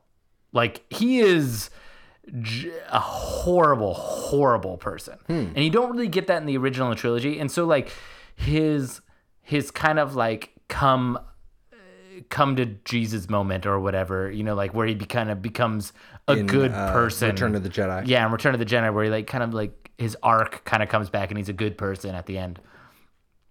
You're like, oh, he's a good guy, but if you like think about like the canon of Darth Vader, it's too much. He can never be a good guy. would his his canon is like, I'm gonna murder hundreds and hundreds of people, and then and brutally, like not even give a shit. Like I don't, I really like I have so much power that I really give so little shit about anybody. I will just murder them. You, You see some of that in Rogue One. Get a little bit of that. very yeah. you get a little and you also get a little bit of it In the the, Obi-Wan, okay yeah. pretty okay pretty basically good I Not would say Obi Wan's not bad. not great but I I like I kind of liked Obi Wan. obi-wan Yeah. show where he's he's pretty menacing He's and fucking pretty brutal. brutal, Yeah. and the problem with those shows though and this is always the issue when you do these between movies or you just missed Yeah. it or it happened over here and you weren't looking kind of retconny stuff is it's like his power is wildly inconsistent Oh between yeah. the movies and these stories. Like Oh, for sure. Obi Wan, you know, he stops a ship from flying away with the force. He grabs a ship out of the air and pulls it back to the ground. Yeah. With his force powers. If he had that kind of power, he would have just as soon as at the end of this movie when Luke showed up in Cloud City, he'd have just lifted him up like a little like a like a like a you know just lifted him up with the force and just dropped him right in inside the carbonite freezing deal Mm-hmm. Yeah. and just frozen him instead Yeah. because we didn't know that that's what we were going to do and that's kind of my beef with retconning in general is like In general, yeah i mean it kind of creates a lot of inconsistencies if you're not Yeah. going to be consistent in your retconning at least but whatever blah, blah, Well, true. And I think like even if you think about like the way the fight scenes were done in the original trilogy, yeah they were very much thought of as like samurai fights. Totally. Like very much calculated hits calculated. not like this like crouching tiger like totally Oh. flourishing sort of sword Totally. fighting like we get in the prequels which in the prequels much like, more well, prequels is fucking crazy Yeah. dancy. and they're flipping everywhere yeah. and But then in in the more recent stuff, it's less dancey, but still just like it's a lot of combos oh, a lot of combos. and like we're you're using the murdering. force yeah. and yeah we're pushing and grabbing and, and, I- there's a fair amount of like vader pummels luke with like a bunch of metal boxes Yeah. in this he uses the force but i mean it's like it's again it's it's because of the time at which the movie was made For sure. you know compared to now when we're going and inserting stories that take place supposedly between these movies or whatever it kind of changes things a bit Mm-hmm. Totally. But I, I, you know, there's a part of me that loves the idea of samurai fights in the sense that, like, in the sense that, like, your dad was like around kurosawa right like you Yeah. knew him but I, I, and I love, I just fucking read the book Shogun and that show's about to come out and I'm fucking and excited it's as getting shit. bomb reviews Yeah. it's getting really good reviews Yeah, no, I'm, I'm super excited. But the, all that aside, the, the thing that I'm, I like about the idea of samurai fights in the sense of Star Wars is you have this blade, right? You have this, this lightsaber Sure. that can cut through anything. and it has no edge. It has no all edge. edges, all three. Oh, Anybody for who sure. anybody who watches Forged in Fire would understand immediately the power of a blade that has well multiple and, and they and they kind of touch on this on some of the other Star Wars lore that like to hold a lightsaber is really hard. Like Hmm. it, it takes a lot of like force because this laser is going out and you actually have to contain the laser with your Hmm. It's force like trying to like push away from you. Yeah, it's like it's and so you have to like contain the laser with your force abilities Okay. to be able to like wield it. Which like is why like normal not everybody can just pick up a lightsaber and do shit with it. Like Yeah, Han because- fires up a lightsaber for like two seconds in this movie to slice open that the cow fall down Yeah. belly. Yeah. So he can put Luke inside, but it's like at no point does he wick, pick one up and start like whipping it around later. No, because you wouldn't because a person without the ability to manipulate the force cannot actually wield a lightsaber. And I like I love that idea. It's Hmm. cool. That that's the reason why people with the force can actually use is that why like John. Boyega in the uh in the the new sequels, it's like he's force sensitive. Like he was supposed to have the force until Yeah. all the racists like lost their fucking mind. And so then we just called him force sensitive because he could like whip, he could like actually hold, Uh-huh. Hold the lightsaber lightsaber, and yeah. use it. That's Yeah. cool. I like that a lot. That's Yeah. really cool. No, and I think there's there's a part of that that's fucking amazing. And Yeah. I wish and I wish that was like a little bit more of it. I would love to Um, see that in a movie a bit, like somebody try to use one and it just like almost like shoots out of their hand. Yeah, that that'd yeah. be kind of cool. But whatever. No, Anyway. anyways, uh, that I think that's cool when you th- start thinking about like samurai battles. Yeah. a lot of samurai fights. Yeah. is it wasn't just like hit, hit, hit, hit, hit. No, No, it was one. It was it was patience Mm-hmm. because the person who hit first was often the person who hit last. waiting for that they- moment. yeah, and you you get that in the lightsaber fight in this movie. Totally. like it, de- and, and and and also in um, A New Hope with Yeah. Obi Wan and Darth Vader. That's Yeah. very much like Samurai. a samurai fight. And Yeah. you know, it's it's been said before by greater Star Wars minds than me that part of like the beautiful sort of concoction that is Star Wars is is almost equal parts western and samurai Mm-hmm. mixed together because there are elements in samurai films that are very much like westerns because it's that idea of the wandering gunslinger or the wandering ronin or the wandering Yeah. samurai whatever What it- there's like an overlap there that was already taking it, place and it works when you think of I and this is like kind of in the in the canon of spectrum of when you think of like Rogue One at the end of Rogue One and Darth Vader walks in and he just fucking annihilates Jason people. Voorhees is all those rebels. Yeah, he just annihilates him. But then and then the next fight scene that you technically chronologically that you see with Yeah. Darth Vader is him fighting Obi-Wan. Yeah. And it's a very slow fight scene.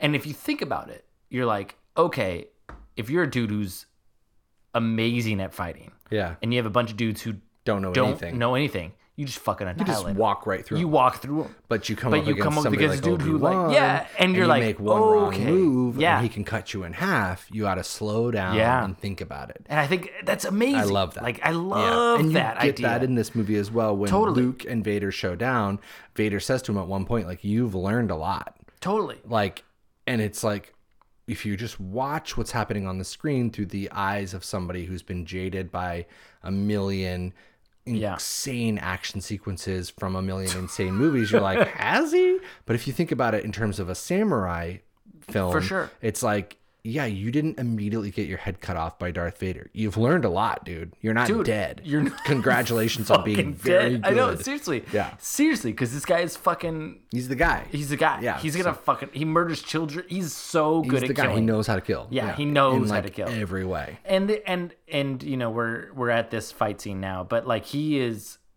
This scene is so good. Are you talking Like, about the the showdown between Luke Yeah, and Vader? and- which and is like we we have cruised right on through to the end of the movie, folks. Yeah. But I mean, But we'll, we'll cut back through to the we'll- middle we'll eventually but like but there. he they are cutting parts and steam is flying and like just thinking about like it makes lightsabers seem so dangerous because when Yeah. they touch anything, It cuts it's like and it sparks are shooting everywhere. Yeah. Yeah, they they seem like insanely dangerous weapons. totally and and yeah it elevates the power of them for sure and part of what elevates it is the practical fucking effects oh, that they're Oh, using 100%, right yeah. you're hitting something and fucking steam is spraying out and all of a feel it. sudden You feel it. Mm-hmm. and you're like and, shit and like the actors is are reacting to it as well. Totally. Like when Mar- I know which part you're talking about when Mark Hamill slices when Vader slices like a tube in half and Yeah. starts spraying steam,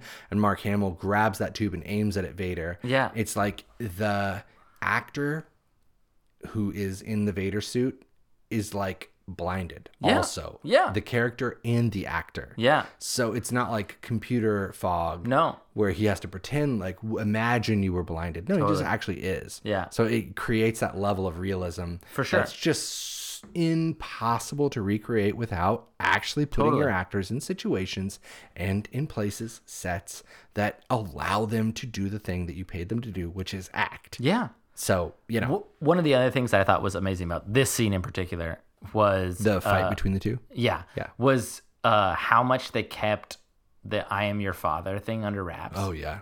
Uh, Except for you know, it's like if you know it's coming, I, I firmly believe that they did not know that. Lucas did not plan on Luke being Vader's son in the first one, in A New Hope. Probably not. But in this movie, they start seeding it right away. And if you know, you know, you see it right away. But it's it's it's if you didn't know, if you were in the theaters, Well, right? when they when they for the script, they didn't tell any. They wrote a completely different script. The dude who was acting as Vader Hmm. was actually reading different lines, and the director and uh, Mark Hamill and George Lucas were the only people who knew Hmm. that Darth Vader was the father because they didn't want it to get Oh. out before the movie was released. So the director like called over Mark Hamill and he was like, "Hey, You should really freak out. well, he's like, here's the deal. Darth Vader's gonna say different lines because the guy who's acting as Darth Vader is gonna read different or is gonna say different lines. But David Prowse. yeah, but he's he's your he's your he's gonna say I'm your father, right? And so Mark Hamill, Luke, he he he under he knew that five minutes before he did that scene, Oh wow. and then and so then when he did that scene, he's like acting like He's it's like meant acting like he just got the news broken Yeah. to him because he literally because he got the news. literally did. I love shit like that. I know, and it's fucking amazing. And it's like, that. well, and then and the dude who's like acting is because they, recorded over him because they have Of course. uh, uh, James Ja- Earl yeah, James yeah. Earl Jones doing the voice. But like The it's- legendary it's- James Earl it's, Jones. It's and James Earl Jones was like when I read that, he was like, no way, because like I, I watched this interview with him. He's like, when I read that he was his father's like, no way, Darth Vader's a lying. There's no way that's possible. No way. I wonder how they're gonna Hurt retcon. your feelings, James Earl Jones. well, he was like, he was like, I wonder how they're gonna like solve this lie that I'm just like telling to like Luke Skywalker. like, but I just, I think that's um, like I love that. That's well, that's one of those things that like that once again perforated the zeitgeist. Yeah. It is so. there's a whole joke of like almost like a Mandela effect joke about how it's like, I am your father. I am your father. I'm your father. Like everybody has a different recollection Yeah. of the way Vader delivers that line. Yeah. You know, because Totally. it's such an impactful moment It's that it like stuck in everybody's minds somewhat differently. Yeah, but imagine like going to the movie theater and seeing that for the first time and just being like, oh, "Holy fucking Yeah. shit!" and, and Yoda dropping the little line when Obi Wan's like, if if Luke dies, like it's all over, all hope is lost, and Yoda's like, no, there is another. I know, it's like, like- you're like, who could it be? Yeah, I know, I know. mean, it's brilliant. I love it. No, and it's so brilliant. before any of that, Yeah, before literally any of that shit happens, we do have this amazing ground invasion of Hoth. We've got all the stuff you love. We've got a great snow battle. We've got fighter pilots flying. We've got the big walking camel things Yeah. that shoot lasers. We have what I call a 10 minute villain, which is like a character that gets introduced to be the villain for the next 10 minutes, but they're not Uh-huh. the villain for the whole movie. This guy who's leading the ground invasion, Yeah. you get a lot of shots of him. He seems like a real prick. Yeah. But you don't really know anything about him. And he has douchebag penis He has no real arc or story Yeah, outside no, of he's the villain for the next Yeah. 10 minutes of the No, film. for sure. And I love a good 10 minute villain. And um, this is where you have the stuff with like Luke, you know, instructing the other fighters how to like trip the things with the yeah, cable and make them fall down. And, Dude, it's and, fucking and I, you get one of my favorite tropes in any kind of war movie, and it's Star Wars. It's in the title. Yeah. Um, where the guy's like, I feel like I could take on the whole empire. I only wish I could be, you know, like that guy. Yeah. Like he's like Luke's co-pilot. Yeah. He's like, How you feeling there, Dax? And he's like, I feel like I could take on the whole empire, Luke. And it's like. Okay, start a timer over this guy's head because he's dead, and it's only missing the Yeah. like. I only just wish I could be there for the birth of my baby daughter. My wife's giving birth today. I sure hope I can. You know what I mean? Yeah, it's like no, it's like sure. this guy is dead, and sure enough, he dies. Yeah, he dies. And not only does he die, but when Luke's ship crashes later, and Luke's trying to like take the body out of the ship, he can't get this dude out of the sea quick enough, and he just has to bail. And that Yeah. fucking giant robot steps on the plane, and you know Yeah. that guy's dead body Yeah. just got No, for sure. pancaked. so But it's, it's, like it's amazing. It's, it's visceral enough to like where it affects you. you like, feel it. No, you yeah. feel it. People You- are dying in the Star Wars. Yeah, like you care. Like and you actually dying care. in front of you. Like you see the schlubby pilot that I had so much love for. He gets blown up and he dies, and you're like, oh my god. And so we have this amazing scene, right? Luke buys everybody enough time to escape Hoth. All the rebels get out of there. They cheese it.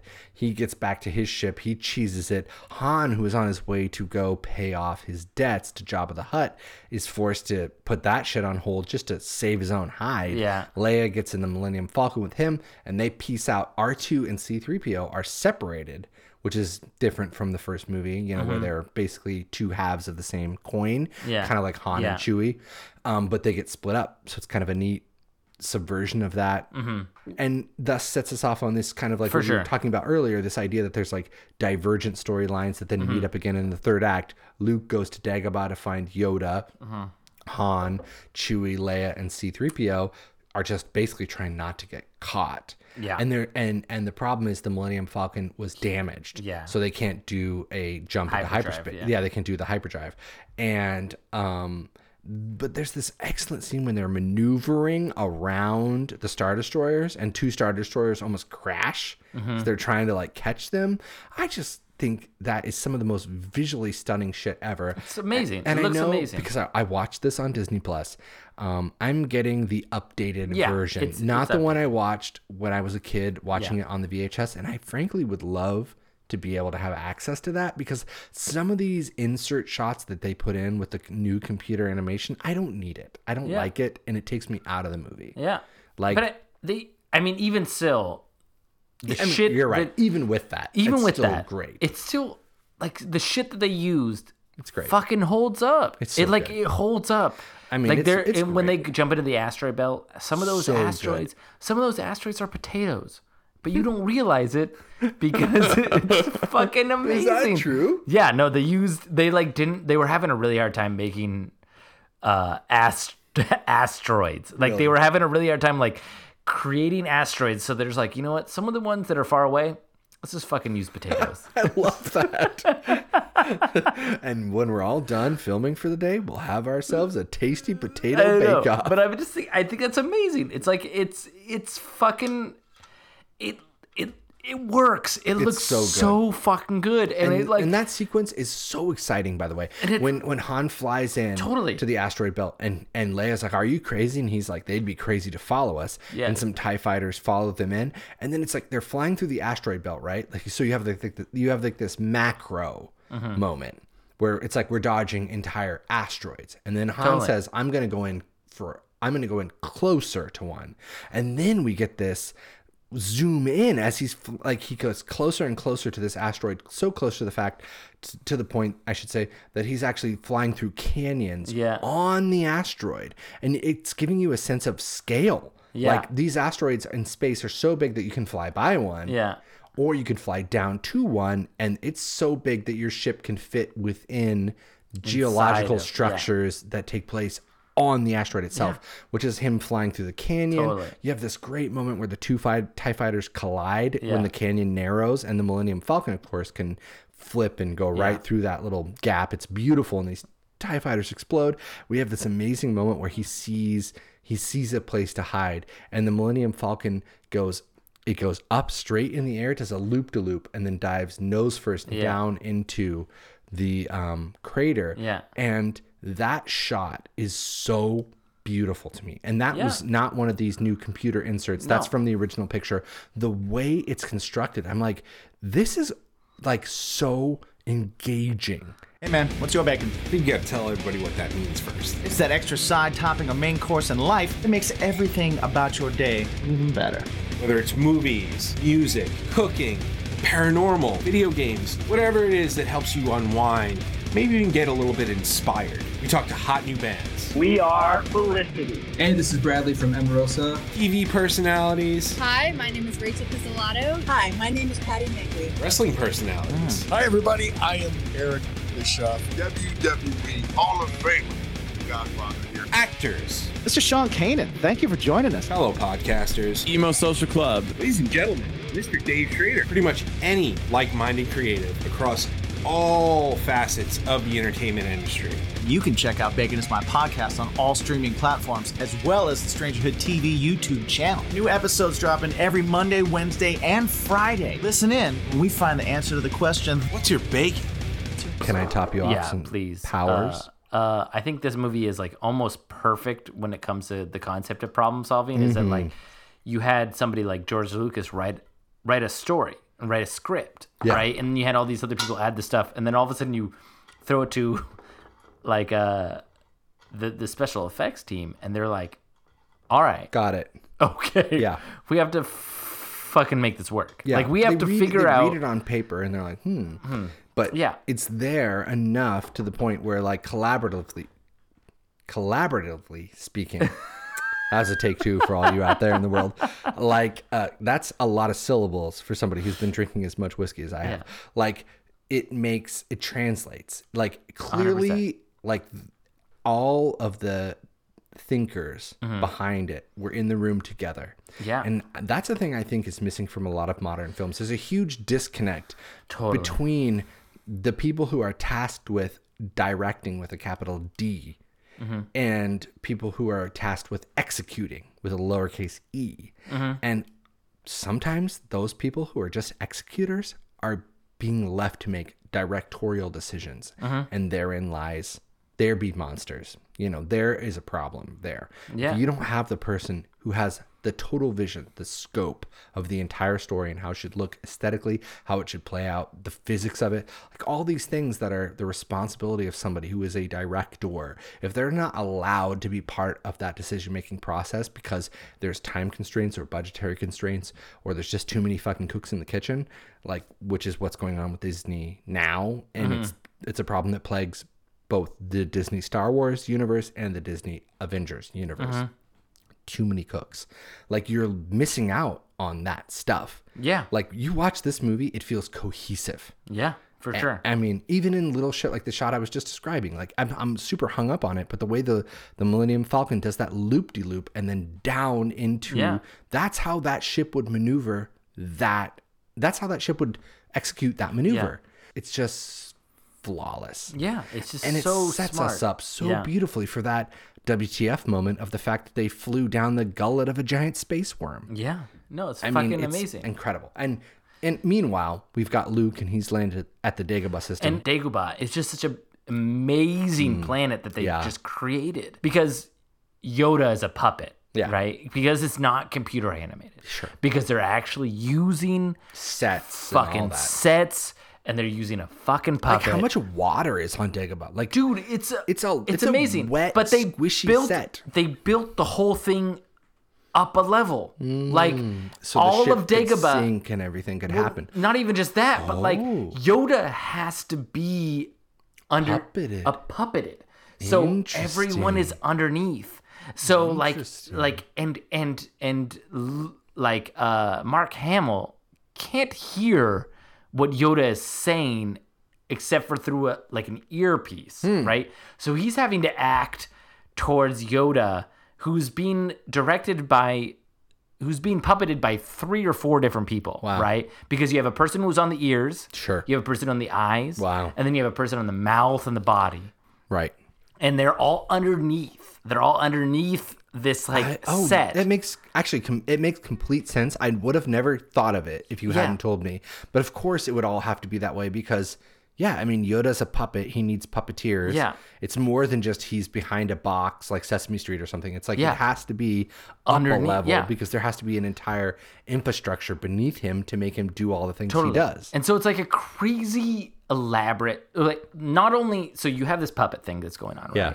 Which is like you have four people underground. Yeah. And then you have this director who's having to tell these people what to do, right? Because he's looking at the camera, he's like, okay, It's like Yoda is supposed to be more serious yeah, moment Yoda needs to look to the left when he's talking about this. Because right? also it should be stated, dude, that Yoda is delivering like actual like philos. He's like giving you philosophy.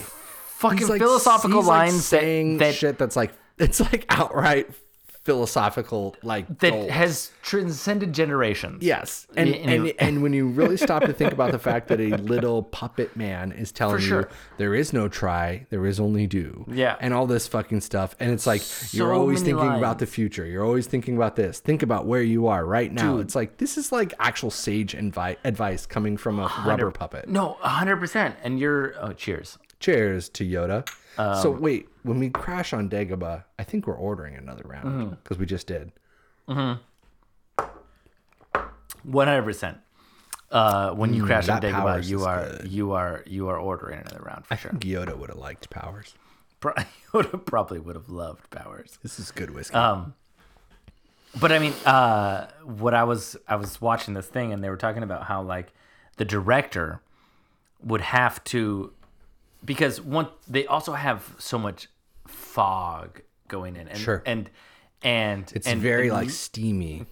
Mark Hamill had to have a little earpiece in Mm-hmm. to know what Yoda was saying so that he could react to Yoda's Interesting. The Yoda's puppet. words. Yeah, and he said that sometimes if he turned too much like to the right, all of a sudden he'd pick up like a radio channel. It was like playing like like Hotel California. And like he's like he's like one yeah, he's like one time I turned too much to the right and it was like playing Hotel California and I started like singing and dancing and the director like he's like the director got pissed off at me because he's like he's like dude if that happens, ignore it. You have there because there's s- live animals. There were snakes. Yeah, there and are. live animals. Yeah. Like fucking Mark Hamill got bit by one of the snakes because he was like he was like picking up a snake and the snake just like fucking bit him. Oh and my gosh. like he's just he is just it is like you were talking about smoke, Yeah. water, puppeteers, All the things that are a nightmare like logistically. live animals, and then you're trying to do all this at the same time and try to get the shots that you want to get. Yeah. It is an amazingly elaborate set. Like, It's like like it's it's a really good set, and the way that we're introduced to it too as Mark Hamill's uh, X-wing fighter is Oh, like descending through the fog, and then Yeah. like branches are whipping the window, and he's losing control, and he crashes into the water. Mm-hmm. It's like it's really cool, and then you see his X-wing sort of jutting from the water until it sinks later and stuff. It's like, which becomes a plot point, you Mm-hmm. Yeah, know, for for how sure. to use the Force. It's it's all so incredibly rendered, and like of course this drops into you and I. Like I mean, we will keep coming back to this well as long as we make this podcast. Yeah, like for sure. It is better to make the physical set For sure. than it is to 100%. computer animated because like Mark Hamill has to balance on the X-wing that is supposedly on unstable 100%. footing as it's sort of jutting from this this this um, swamp, and it's like he's standing on and this then he gets physical object real water and then and pulls the- himself out. Exactly. Yeah. The ship shudders and sinks and he falls in the water and he has to pull himself out. These are all real things that are happening. Mm-hmm. Yeah. He doesn't just have to pretend. Hey, Mark, imagine you're soaking wet in fetid swamp water. He just gets to actually react to the real thing. Totally. And it makes the movie infinitely more engaging to watch. Someone brought it up to me in the in terms of fucking Starship Troopers. Love that movie. in the sense that like you have these goofy ass looking laser bullets that are flying around everywhere. yeah. But when in the training, Yeah. when somebody's helmet falls off and they Yeah. get hit in the head, Yeah. and they use a real head and they, well, They not a real head, but they fucking fucking blow up. up. a fake a fake head. Yeah. and they use blood and e- blood gets everywhere. And all of a sudden you're like, those fake ass looking bullets have real consequences. have real Which is you, you get a lot of that like later in the battle at Cloud City hundred when. Leia and Yeah. Lando and Chewie are escaping Cloud Yeah. City And shit's on and fire. they're shooting at stormtroopers. Shit's on- and it's like on fire. when this Yeah. some of some of the times when the stormtroopers get hit, it's like the impact point on their armor is like not only like smoldering, it's like flaming. Yeah. No. Or when the wall gets hit next to Leia, Yeah. there's like fire There's coming fire out of coming the out of the impact because it's like that shit really happened and the actor or the they have to react to that Yeah. and it helps them react i mean it's like in starship troopers when the scene you're talking about in the training when rico tells the guy let me take Yeah. off your helmet and we see what's going on and the guy gets hit in the head with a bullet his brains explode everywhere Yeah. casper van dien is right there in that shot when that dummy's Yeah. fucking brains go splattering everywhere some of it hits him and he reacts accordingly it's not like imagine you get sprayed with brain No. matter you just actually do get sprayed with brain matter and you're going to react and you get a great reaction out of No, it and you get an 100%. iconic scene so For sure. yeah i mean it's all over this movie like the fact that yoda is a real thing like i know again like we said you know people there there's been a, a revision of emotion around the prequels because Yeah. a whole generation grew up with them and and they have feelings about them and i understand that however if you're somebody of my age or somebody of your age you're a little younger but you were right there with me like Mm-hmm. You know yoda was a real tangible character he was a real thing that interacted with mark hamill Yeah. on screen together and to the point that they needed to use crazy things like wireless earpieces Yeah. for mark hamill to imagine what yoda was saying right Yeah. flash forward to those prequels where Yoda is a computer and it's like who fucking cares? Yeah, he can flip all over everywhere and use the force to do a thousand things at once, but it's like he's not really there, so I don't care. It takes you out of the fucking movie. Yeah. Bad CGI looks way worse than bad puppetry. Oh yeah. so much So worse. true. And it So like true. it just it just like you're like watching Hulk and you're like this is bad CGI. It's Mm-hmm. bad. They went they undercut their budget and they went way low and it looks horrible. It looks- and doesn't age. everybody and And all that's the the other thing. actors look horrible. Like, they you've got look- a you've got Yoda from 1980, Empire Strikes Back. Mm-hmm. Still holds up to this day Yeah. because he's a physical object. Yeah. You have computer animation from like even 5 years ago doesn't hold up. yeah. Because it's not physical. Those prequels have a hard time holding up just They of the- definitely do. They definitely do. To be to be fair though, I have not seen the prequels in a long time. Yeah. So I, I did a recent rewatch. oh, you did. Yes. Okay, so maybe Like- you like you have a not- like- better Yeah. uh, idea of that. For me, I feel like I have to go back and actually give it uh, Yeah. another one two if I'm you, gonna do that. You would think that, but you would be wrong. To talk about Empire, Yeah. Look, one of the biggest scale wise, one of the biggest scenes in this movie, in terms of scale, Yeah. is when um, you know, Han and Leia and Chewie and C3PO are, have flown now inside the asteroid and they're hiding from Mm-hmm. the Empire. And then these like leech creatures are like chewing on their power cables and they're like in this, they think they're in a cave Mm-hmm. and they go out to like kind of get rid of them. And Chewie inadvertently like shoots the wall or the floor of the cave as he's like blasting at these creatures. Um, and they look great, by the way. Their creature design is really cool. Um, and the sound design and everything's very cool and very creepy. And the set is great. Um, and then Han kind of gets the idea like something's up here. And so he shoots the ground a couple times. And uh, sure enough, the whole asteroid seems to moves, move yeah. in reaction. And he's like, this is not an asteroid. We need to get out of here. And they fly out as the jaws are Teeth are closing this giant worm. And then we get that wide shot where Mm-hmm. the Millennium Falcon is a speck. The Millennium Falcon, excuse me, is a speck inside a giant asteroid. And in that giant asteroid is a deep chasm. And in that deep chasm is a worm. And Mm-hmm. inside the worm's mouth is the Millennium Falcon flying out. Yeah. And that's like one of the biggest, widest shots you get in the movie. And it's huge. Yeah. The scope is huge.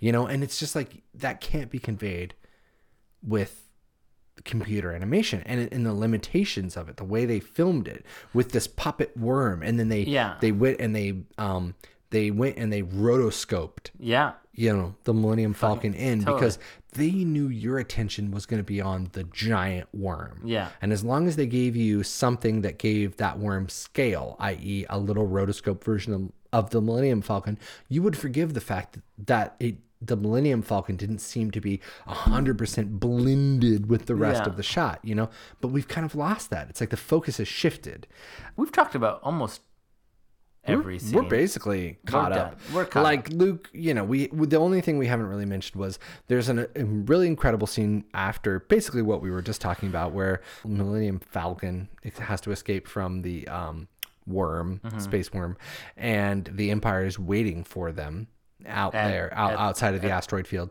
So what they do is fly right at one of the star destroyers, right over the um, I guess it would be the yeah. command deck uh, and then they attach themselves to the back side of it, which I love. It's Yeah, a great, great. great little like it's. This is like you really getting to know Han the smuggler. Han showing you Yeah. his moves, like how he yeah, he's a- circumvents these dickheads. Yeah, you know, he's a good- and, and I love that, and Yeah, I think it's so great. cool and so smart. And he's and and they wait until the, trash. trash gets dumped and then they pretend that they're a piece of trash but uh-oh Boba Fett is also doing that because he knows what's up so Boba Fett in this movie they they they changed his voice Mm-hmm. for the new releases to fit you know the rest Uh-huh. of the, the the canon he he he is hip to Han's moves and um, it's a smart move that Han has, but Boba Fett is ready for it. So when Han cruises to Cloud City, Boba Fett knows where he's going. He alerts the Empire. Hence, when Han and Leia show up, Lando has already been intercepted by the Empire. They've already put, you know, the knife to his neck and made him basically roll over on his friends, which is why we have this like Leia is she knows what's up. She just has a feeling because she's got the force. She's force sensitive. She knows what's up. She's like, this Lando guy's not trustworthy. And Han's like, yeah, but he's like a homie. But she knows something's up. And then lo and behold, yeah, we have that scene we mentioned earlier where Han, uh, Lando's like, hey, let's go have refreshments. And then Vader's waiting for them. I love, I remember as a kid this scene when the doors part and there's Vader at the head of the table and Han whips out his blaster and starts shooting at Vader and Vader just like catches the lasers in his hand. I remember that. Just so Totally. epic, so cool. also like in in a in a weird like in the in the in the spectrum of this of the trilogy right Yeah. of this of this Star Wars trilogy Lando has very few scenes Yeah. But he made such a fucking impact Yeah. of like his character in general They brought him back for this for the third one because they were like I mean, he he, he his story was very open-ended at the Yeah. end of this one. Oh, for sure. But it's like the character was so incredibly well written. yeah and the credit and then billy dee brings the character to life in For such sure. uh, just an undeniably like amazing way. way. Yeah. like Yeah, for that, sure. When he shows up again in um the last, or sorry, when Return he shows up again in Return of the Jedi, it's like not only are you happy, but it feels inevitable, and Yeah. that's good writing. Yeah. Yeah. No, it's he just it's such a good character. It's it's I mean and, and I guess that's just a part of maybe Lucas's original ideas and the way he of a complicated Yeah. character. I mean, it's an extrapolation of Han. It's the Yeah. idea of Han, but in a slightly different direction. Like there are these people that exist in the Star Wars Yeah. world like Han. Yeah. These smuggler kind of low tier criminals, but they're not criminals like hurting people. They're No. criminals hurting the authority. Yeah. And everybody loves an outlaw. Yeah. So it's like, you know, you're you're basically just like Yeah. Kind of programmed to like Lando Yeah. a little bit already They're all a little bit like Man- the Mandalorian. they got he's a cape wearing scoundrel you know Yeah. and you love him and even when you're not sure if you should like him you can't help but like him Yeah, even when kinda like like i don't like this guy you're like well i hope he's okay because i really like him Yeah, and then it I turns out he's a piece of shit and you're like oh damn it But then he kind of redeems himself. but then he redeems himself so because he totally is like Yeah. You know vader keeps changing the deal like at first he's like yo han i'm sorry i had to betray you but they basically showed up right before you did Yeah. and are like it will let you do your mining operation but you got to give us han solo Yeah. and then they keep change and vader keeps changing the deal i love this piece here where they're they're at cloud city and they're a little unsure if everything's okay but then lando shows up and it seems like everything's going to be okay and they're walking. He's like let me take you to your quarters. And c3po gets kind of distracted for a hmm. second and he goes off into this other room. And he sees something. You it's very much like a horror movie. You don't see what he sees Yeah. but you do see him get blasted and then later in the movie, when Chewbacca finds C3PO's body about to be incinerated because he's been blasted to pieces, and he starts putting them back together after, like after it's revealed that Lando Yeah. double crossed them, and Chewbacca. It's kind of sad, like Chewbacca's in this like prison cell, and they're like torturing him with like dog whistles. Basically, it's like really sad. I thought Yeah. this time around. Um, but then he puts 3PO back together, and as he's doing it, it's like he's kind of trying to like turn him back on again and like reboot him, but it's not like a perfect science. So it's like 3PO's voice is pitching up and pitching down, and you're getting bits and pieces of dialogue from like right before he got shot with blasters. Then you get this piece where it's like it's his thoughts, but he's speaking his thoughts. You know what I mean? Because it's not what he said in the scene. What Mm-hmm. He said in the scene was like, "Oh, hello, who are you? Oh God!" And then he gets shot. Yeah. He's like, "What? Stormtroopers here? Oh no, I've been shot." And I love that it's like you hear his thoughts. Yeah. It's kind of like a funny, like it's like a just this little thing they throw in there, but it's like, no, no, what you're hearing right now are C3PO's thoughts Yeah. verbalized. Yeah. Um, so anyway, they're like basically we're gonna do a trap for Luke. Luke's on Dagobah with uh, with uh, Yoda, but he's had a vision about his friends in pain and in misery, and Yoda does the whole thing of like the future is in motion, and so this could be what's happening, but it could also not be what's happening. And Luke's like, I need to go to them and save them, and um, we cut you know we're cutting now we're we're bringing the storylines together. And um we have this scene where um they're like we're gonna we want like vader's like i want to freeze luke in carbonite so i can transport him back to the emperor because there's this whole scene where the emperor is like there's another there's this boy skywalker is the son of anakin and at this point we still don't know that anakin is vader but vader is supposed to have killed that alter ego and all that stuff that's going on um and so Vader's plan is to like freeze Luke in carbonite, probably because he knows he can't trust his own feelings around him. So it's be it would be more convenient for him to just like freeze Luke and Yeah. transport him without having Luke give like without giving Luke the opportunity to be like, Dad, please, you know what I Yeah. mean? So um well he's like, we'll test it out on Han Solo first to make sure it doesn't kill him. Yeah. And that's when we get the iconic line of Leia being, I love you, Han saying, I know, and then immediately Yeah. being frozen in carbonite. Awesome. Um, but when Luke shows up, there's this great moment where Luke is in Cloud City and he doesn't quite know it's a trap yet, but he's like sneaking around the halls of Cloud City. And there's that great like ships that pass in the night moment where like um the stormtroopers and Boba F- and Boba Fett um because there's a whole thing with Boba Fett, you know, is like I want to collect the bounty on Han Solo, blah blah blah. is like transporting Han's frozen body in carbonite, and Luke just sort of doesn't. He sees them going down the hallway with Han Solo's body frozen in carbonite, but he can't tell what it is. It's Yeah. just this like rectangle. And so he doesn't know that that's his bud, you know? Yeah. And it's kind of like a cool like ships that pass in the night moment of like Luke not Luke not understanding what it is he's actually seeing. Yeah. Because if he would have, you could imagine he would have just leapt into action right then Mhm. and there because there was only like four star stormtroopers Yeah. in Boba Fett, but he didn't. But we get to the point where there's like epic shootouts. Mhm. You know, Lando finally decides to do the right thing. He sounds the alarm. You know, everybody in Cloud City, get out of here. The Empire's coming. Excellent shootouts. Like we were saying earlier, these stormtroopers are getting blasted, and there's like flames coming off of Totally, them. totally. And it's so cool. It's so cool to see. And like these guys are dying. It's not like, oh, Yeah. he fell down and bumped his little No, heady. It's like, no, no, this dude is fucking fried. Well, even and, and I felt that way with uh Darth. A lot of Darth Vader's kills. Like he's he's just fucking killing people. Oh, when he's choking, I mean, Yeah, he, he he just- kills, murdering He kills people. like two admirals in this movie. These, yeah, he just like I'm just gonna choke somebody and choke. Yeah, that he I'm just, chokes out. and I'm just gonna choke him out and kill him. And I, and I that one of my favorite scenes of this movie is actually like kind of towards this end where everyone's like trying to escape. Yeah. Right. And uh, the hyperdrive of the Millennium Falcon is not working, and they're like trying to figure it out, and R two D 2 is like working on it, right? And uh, when they fi- like when they finally like get off, Oh yeah, and, they do escape. they do escape. They the, mil- Yeah. the it works in the hyperdrive, and This the hyperdrive works, and it just goes off. Luke gets in everything. Yeah, Yeah, and the hyperdrive works.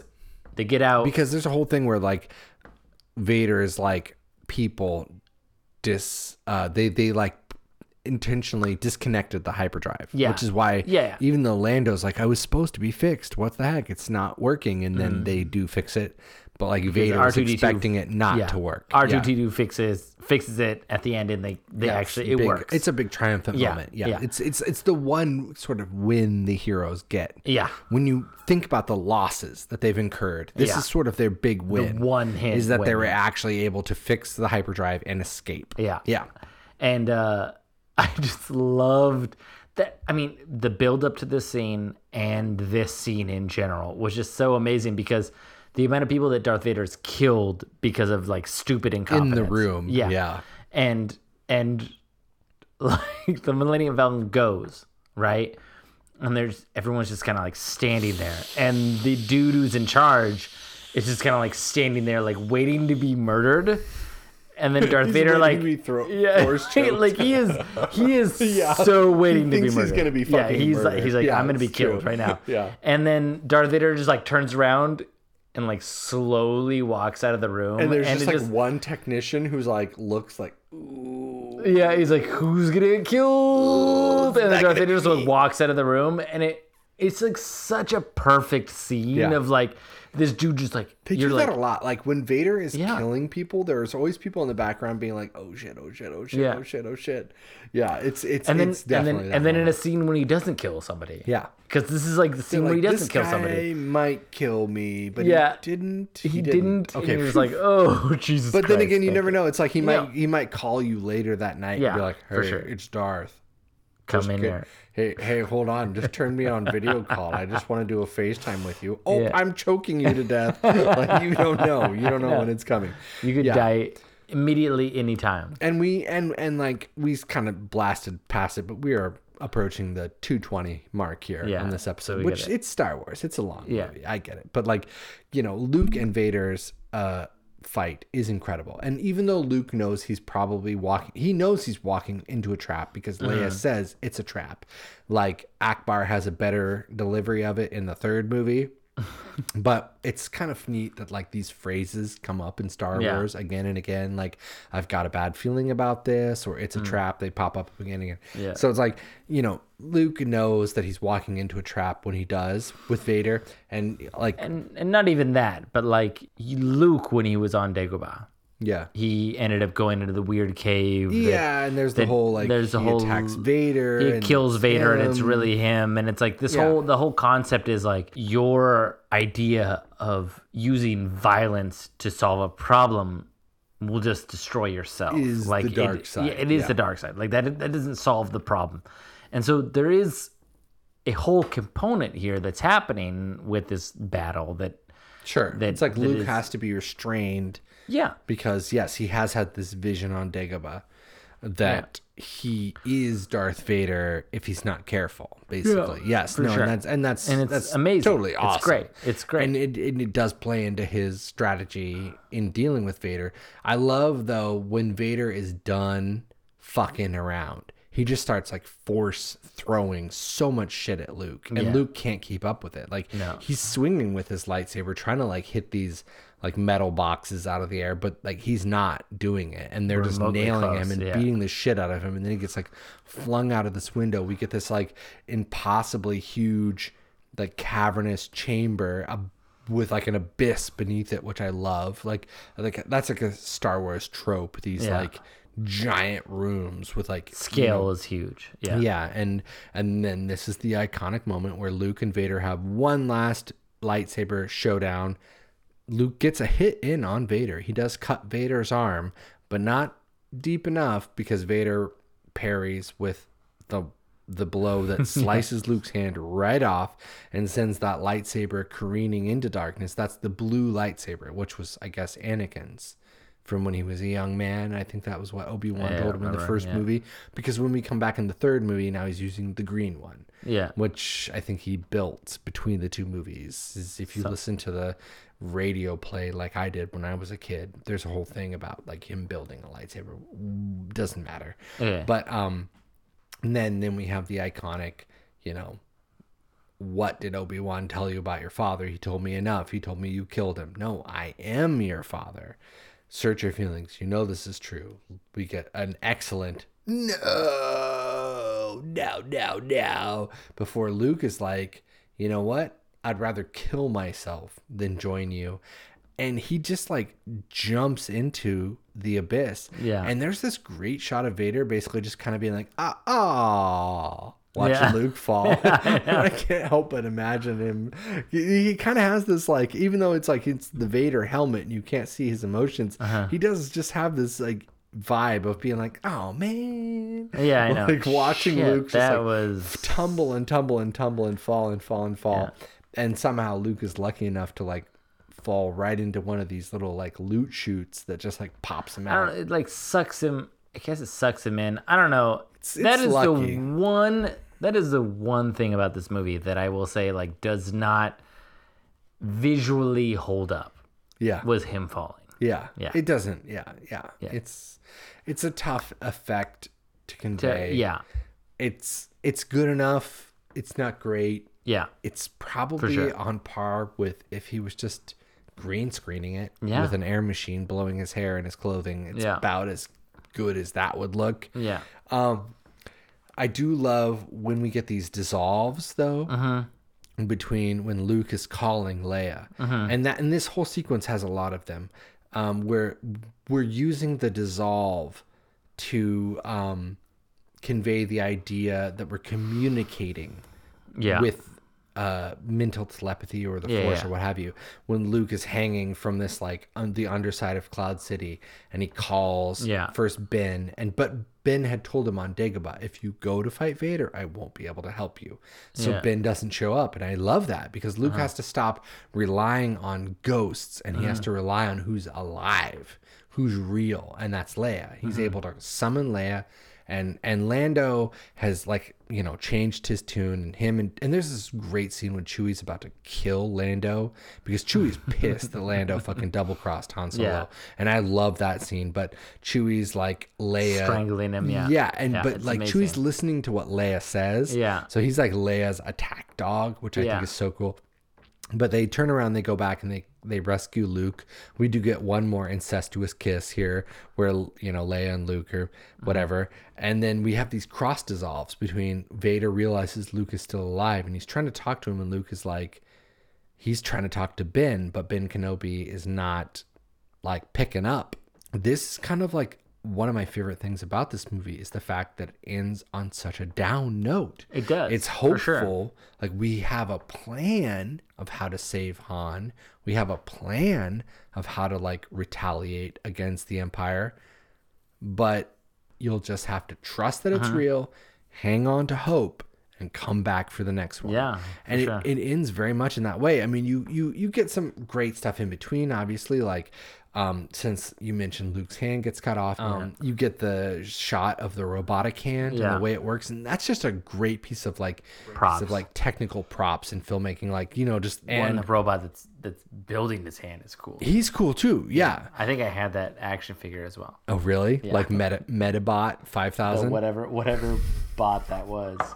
So this basically brings us to the end of the picture. So Cameron, I have to ask you, my friend, does this movie pass the bar? I think it very easily passes the bar. I think it's hard to uh, know.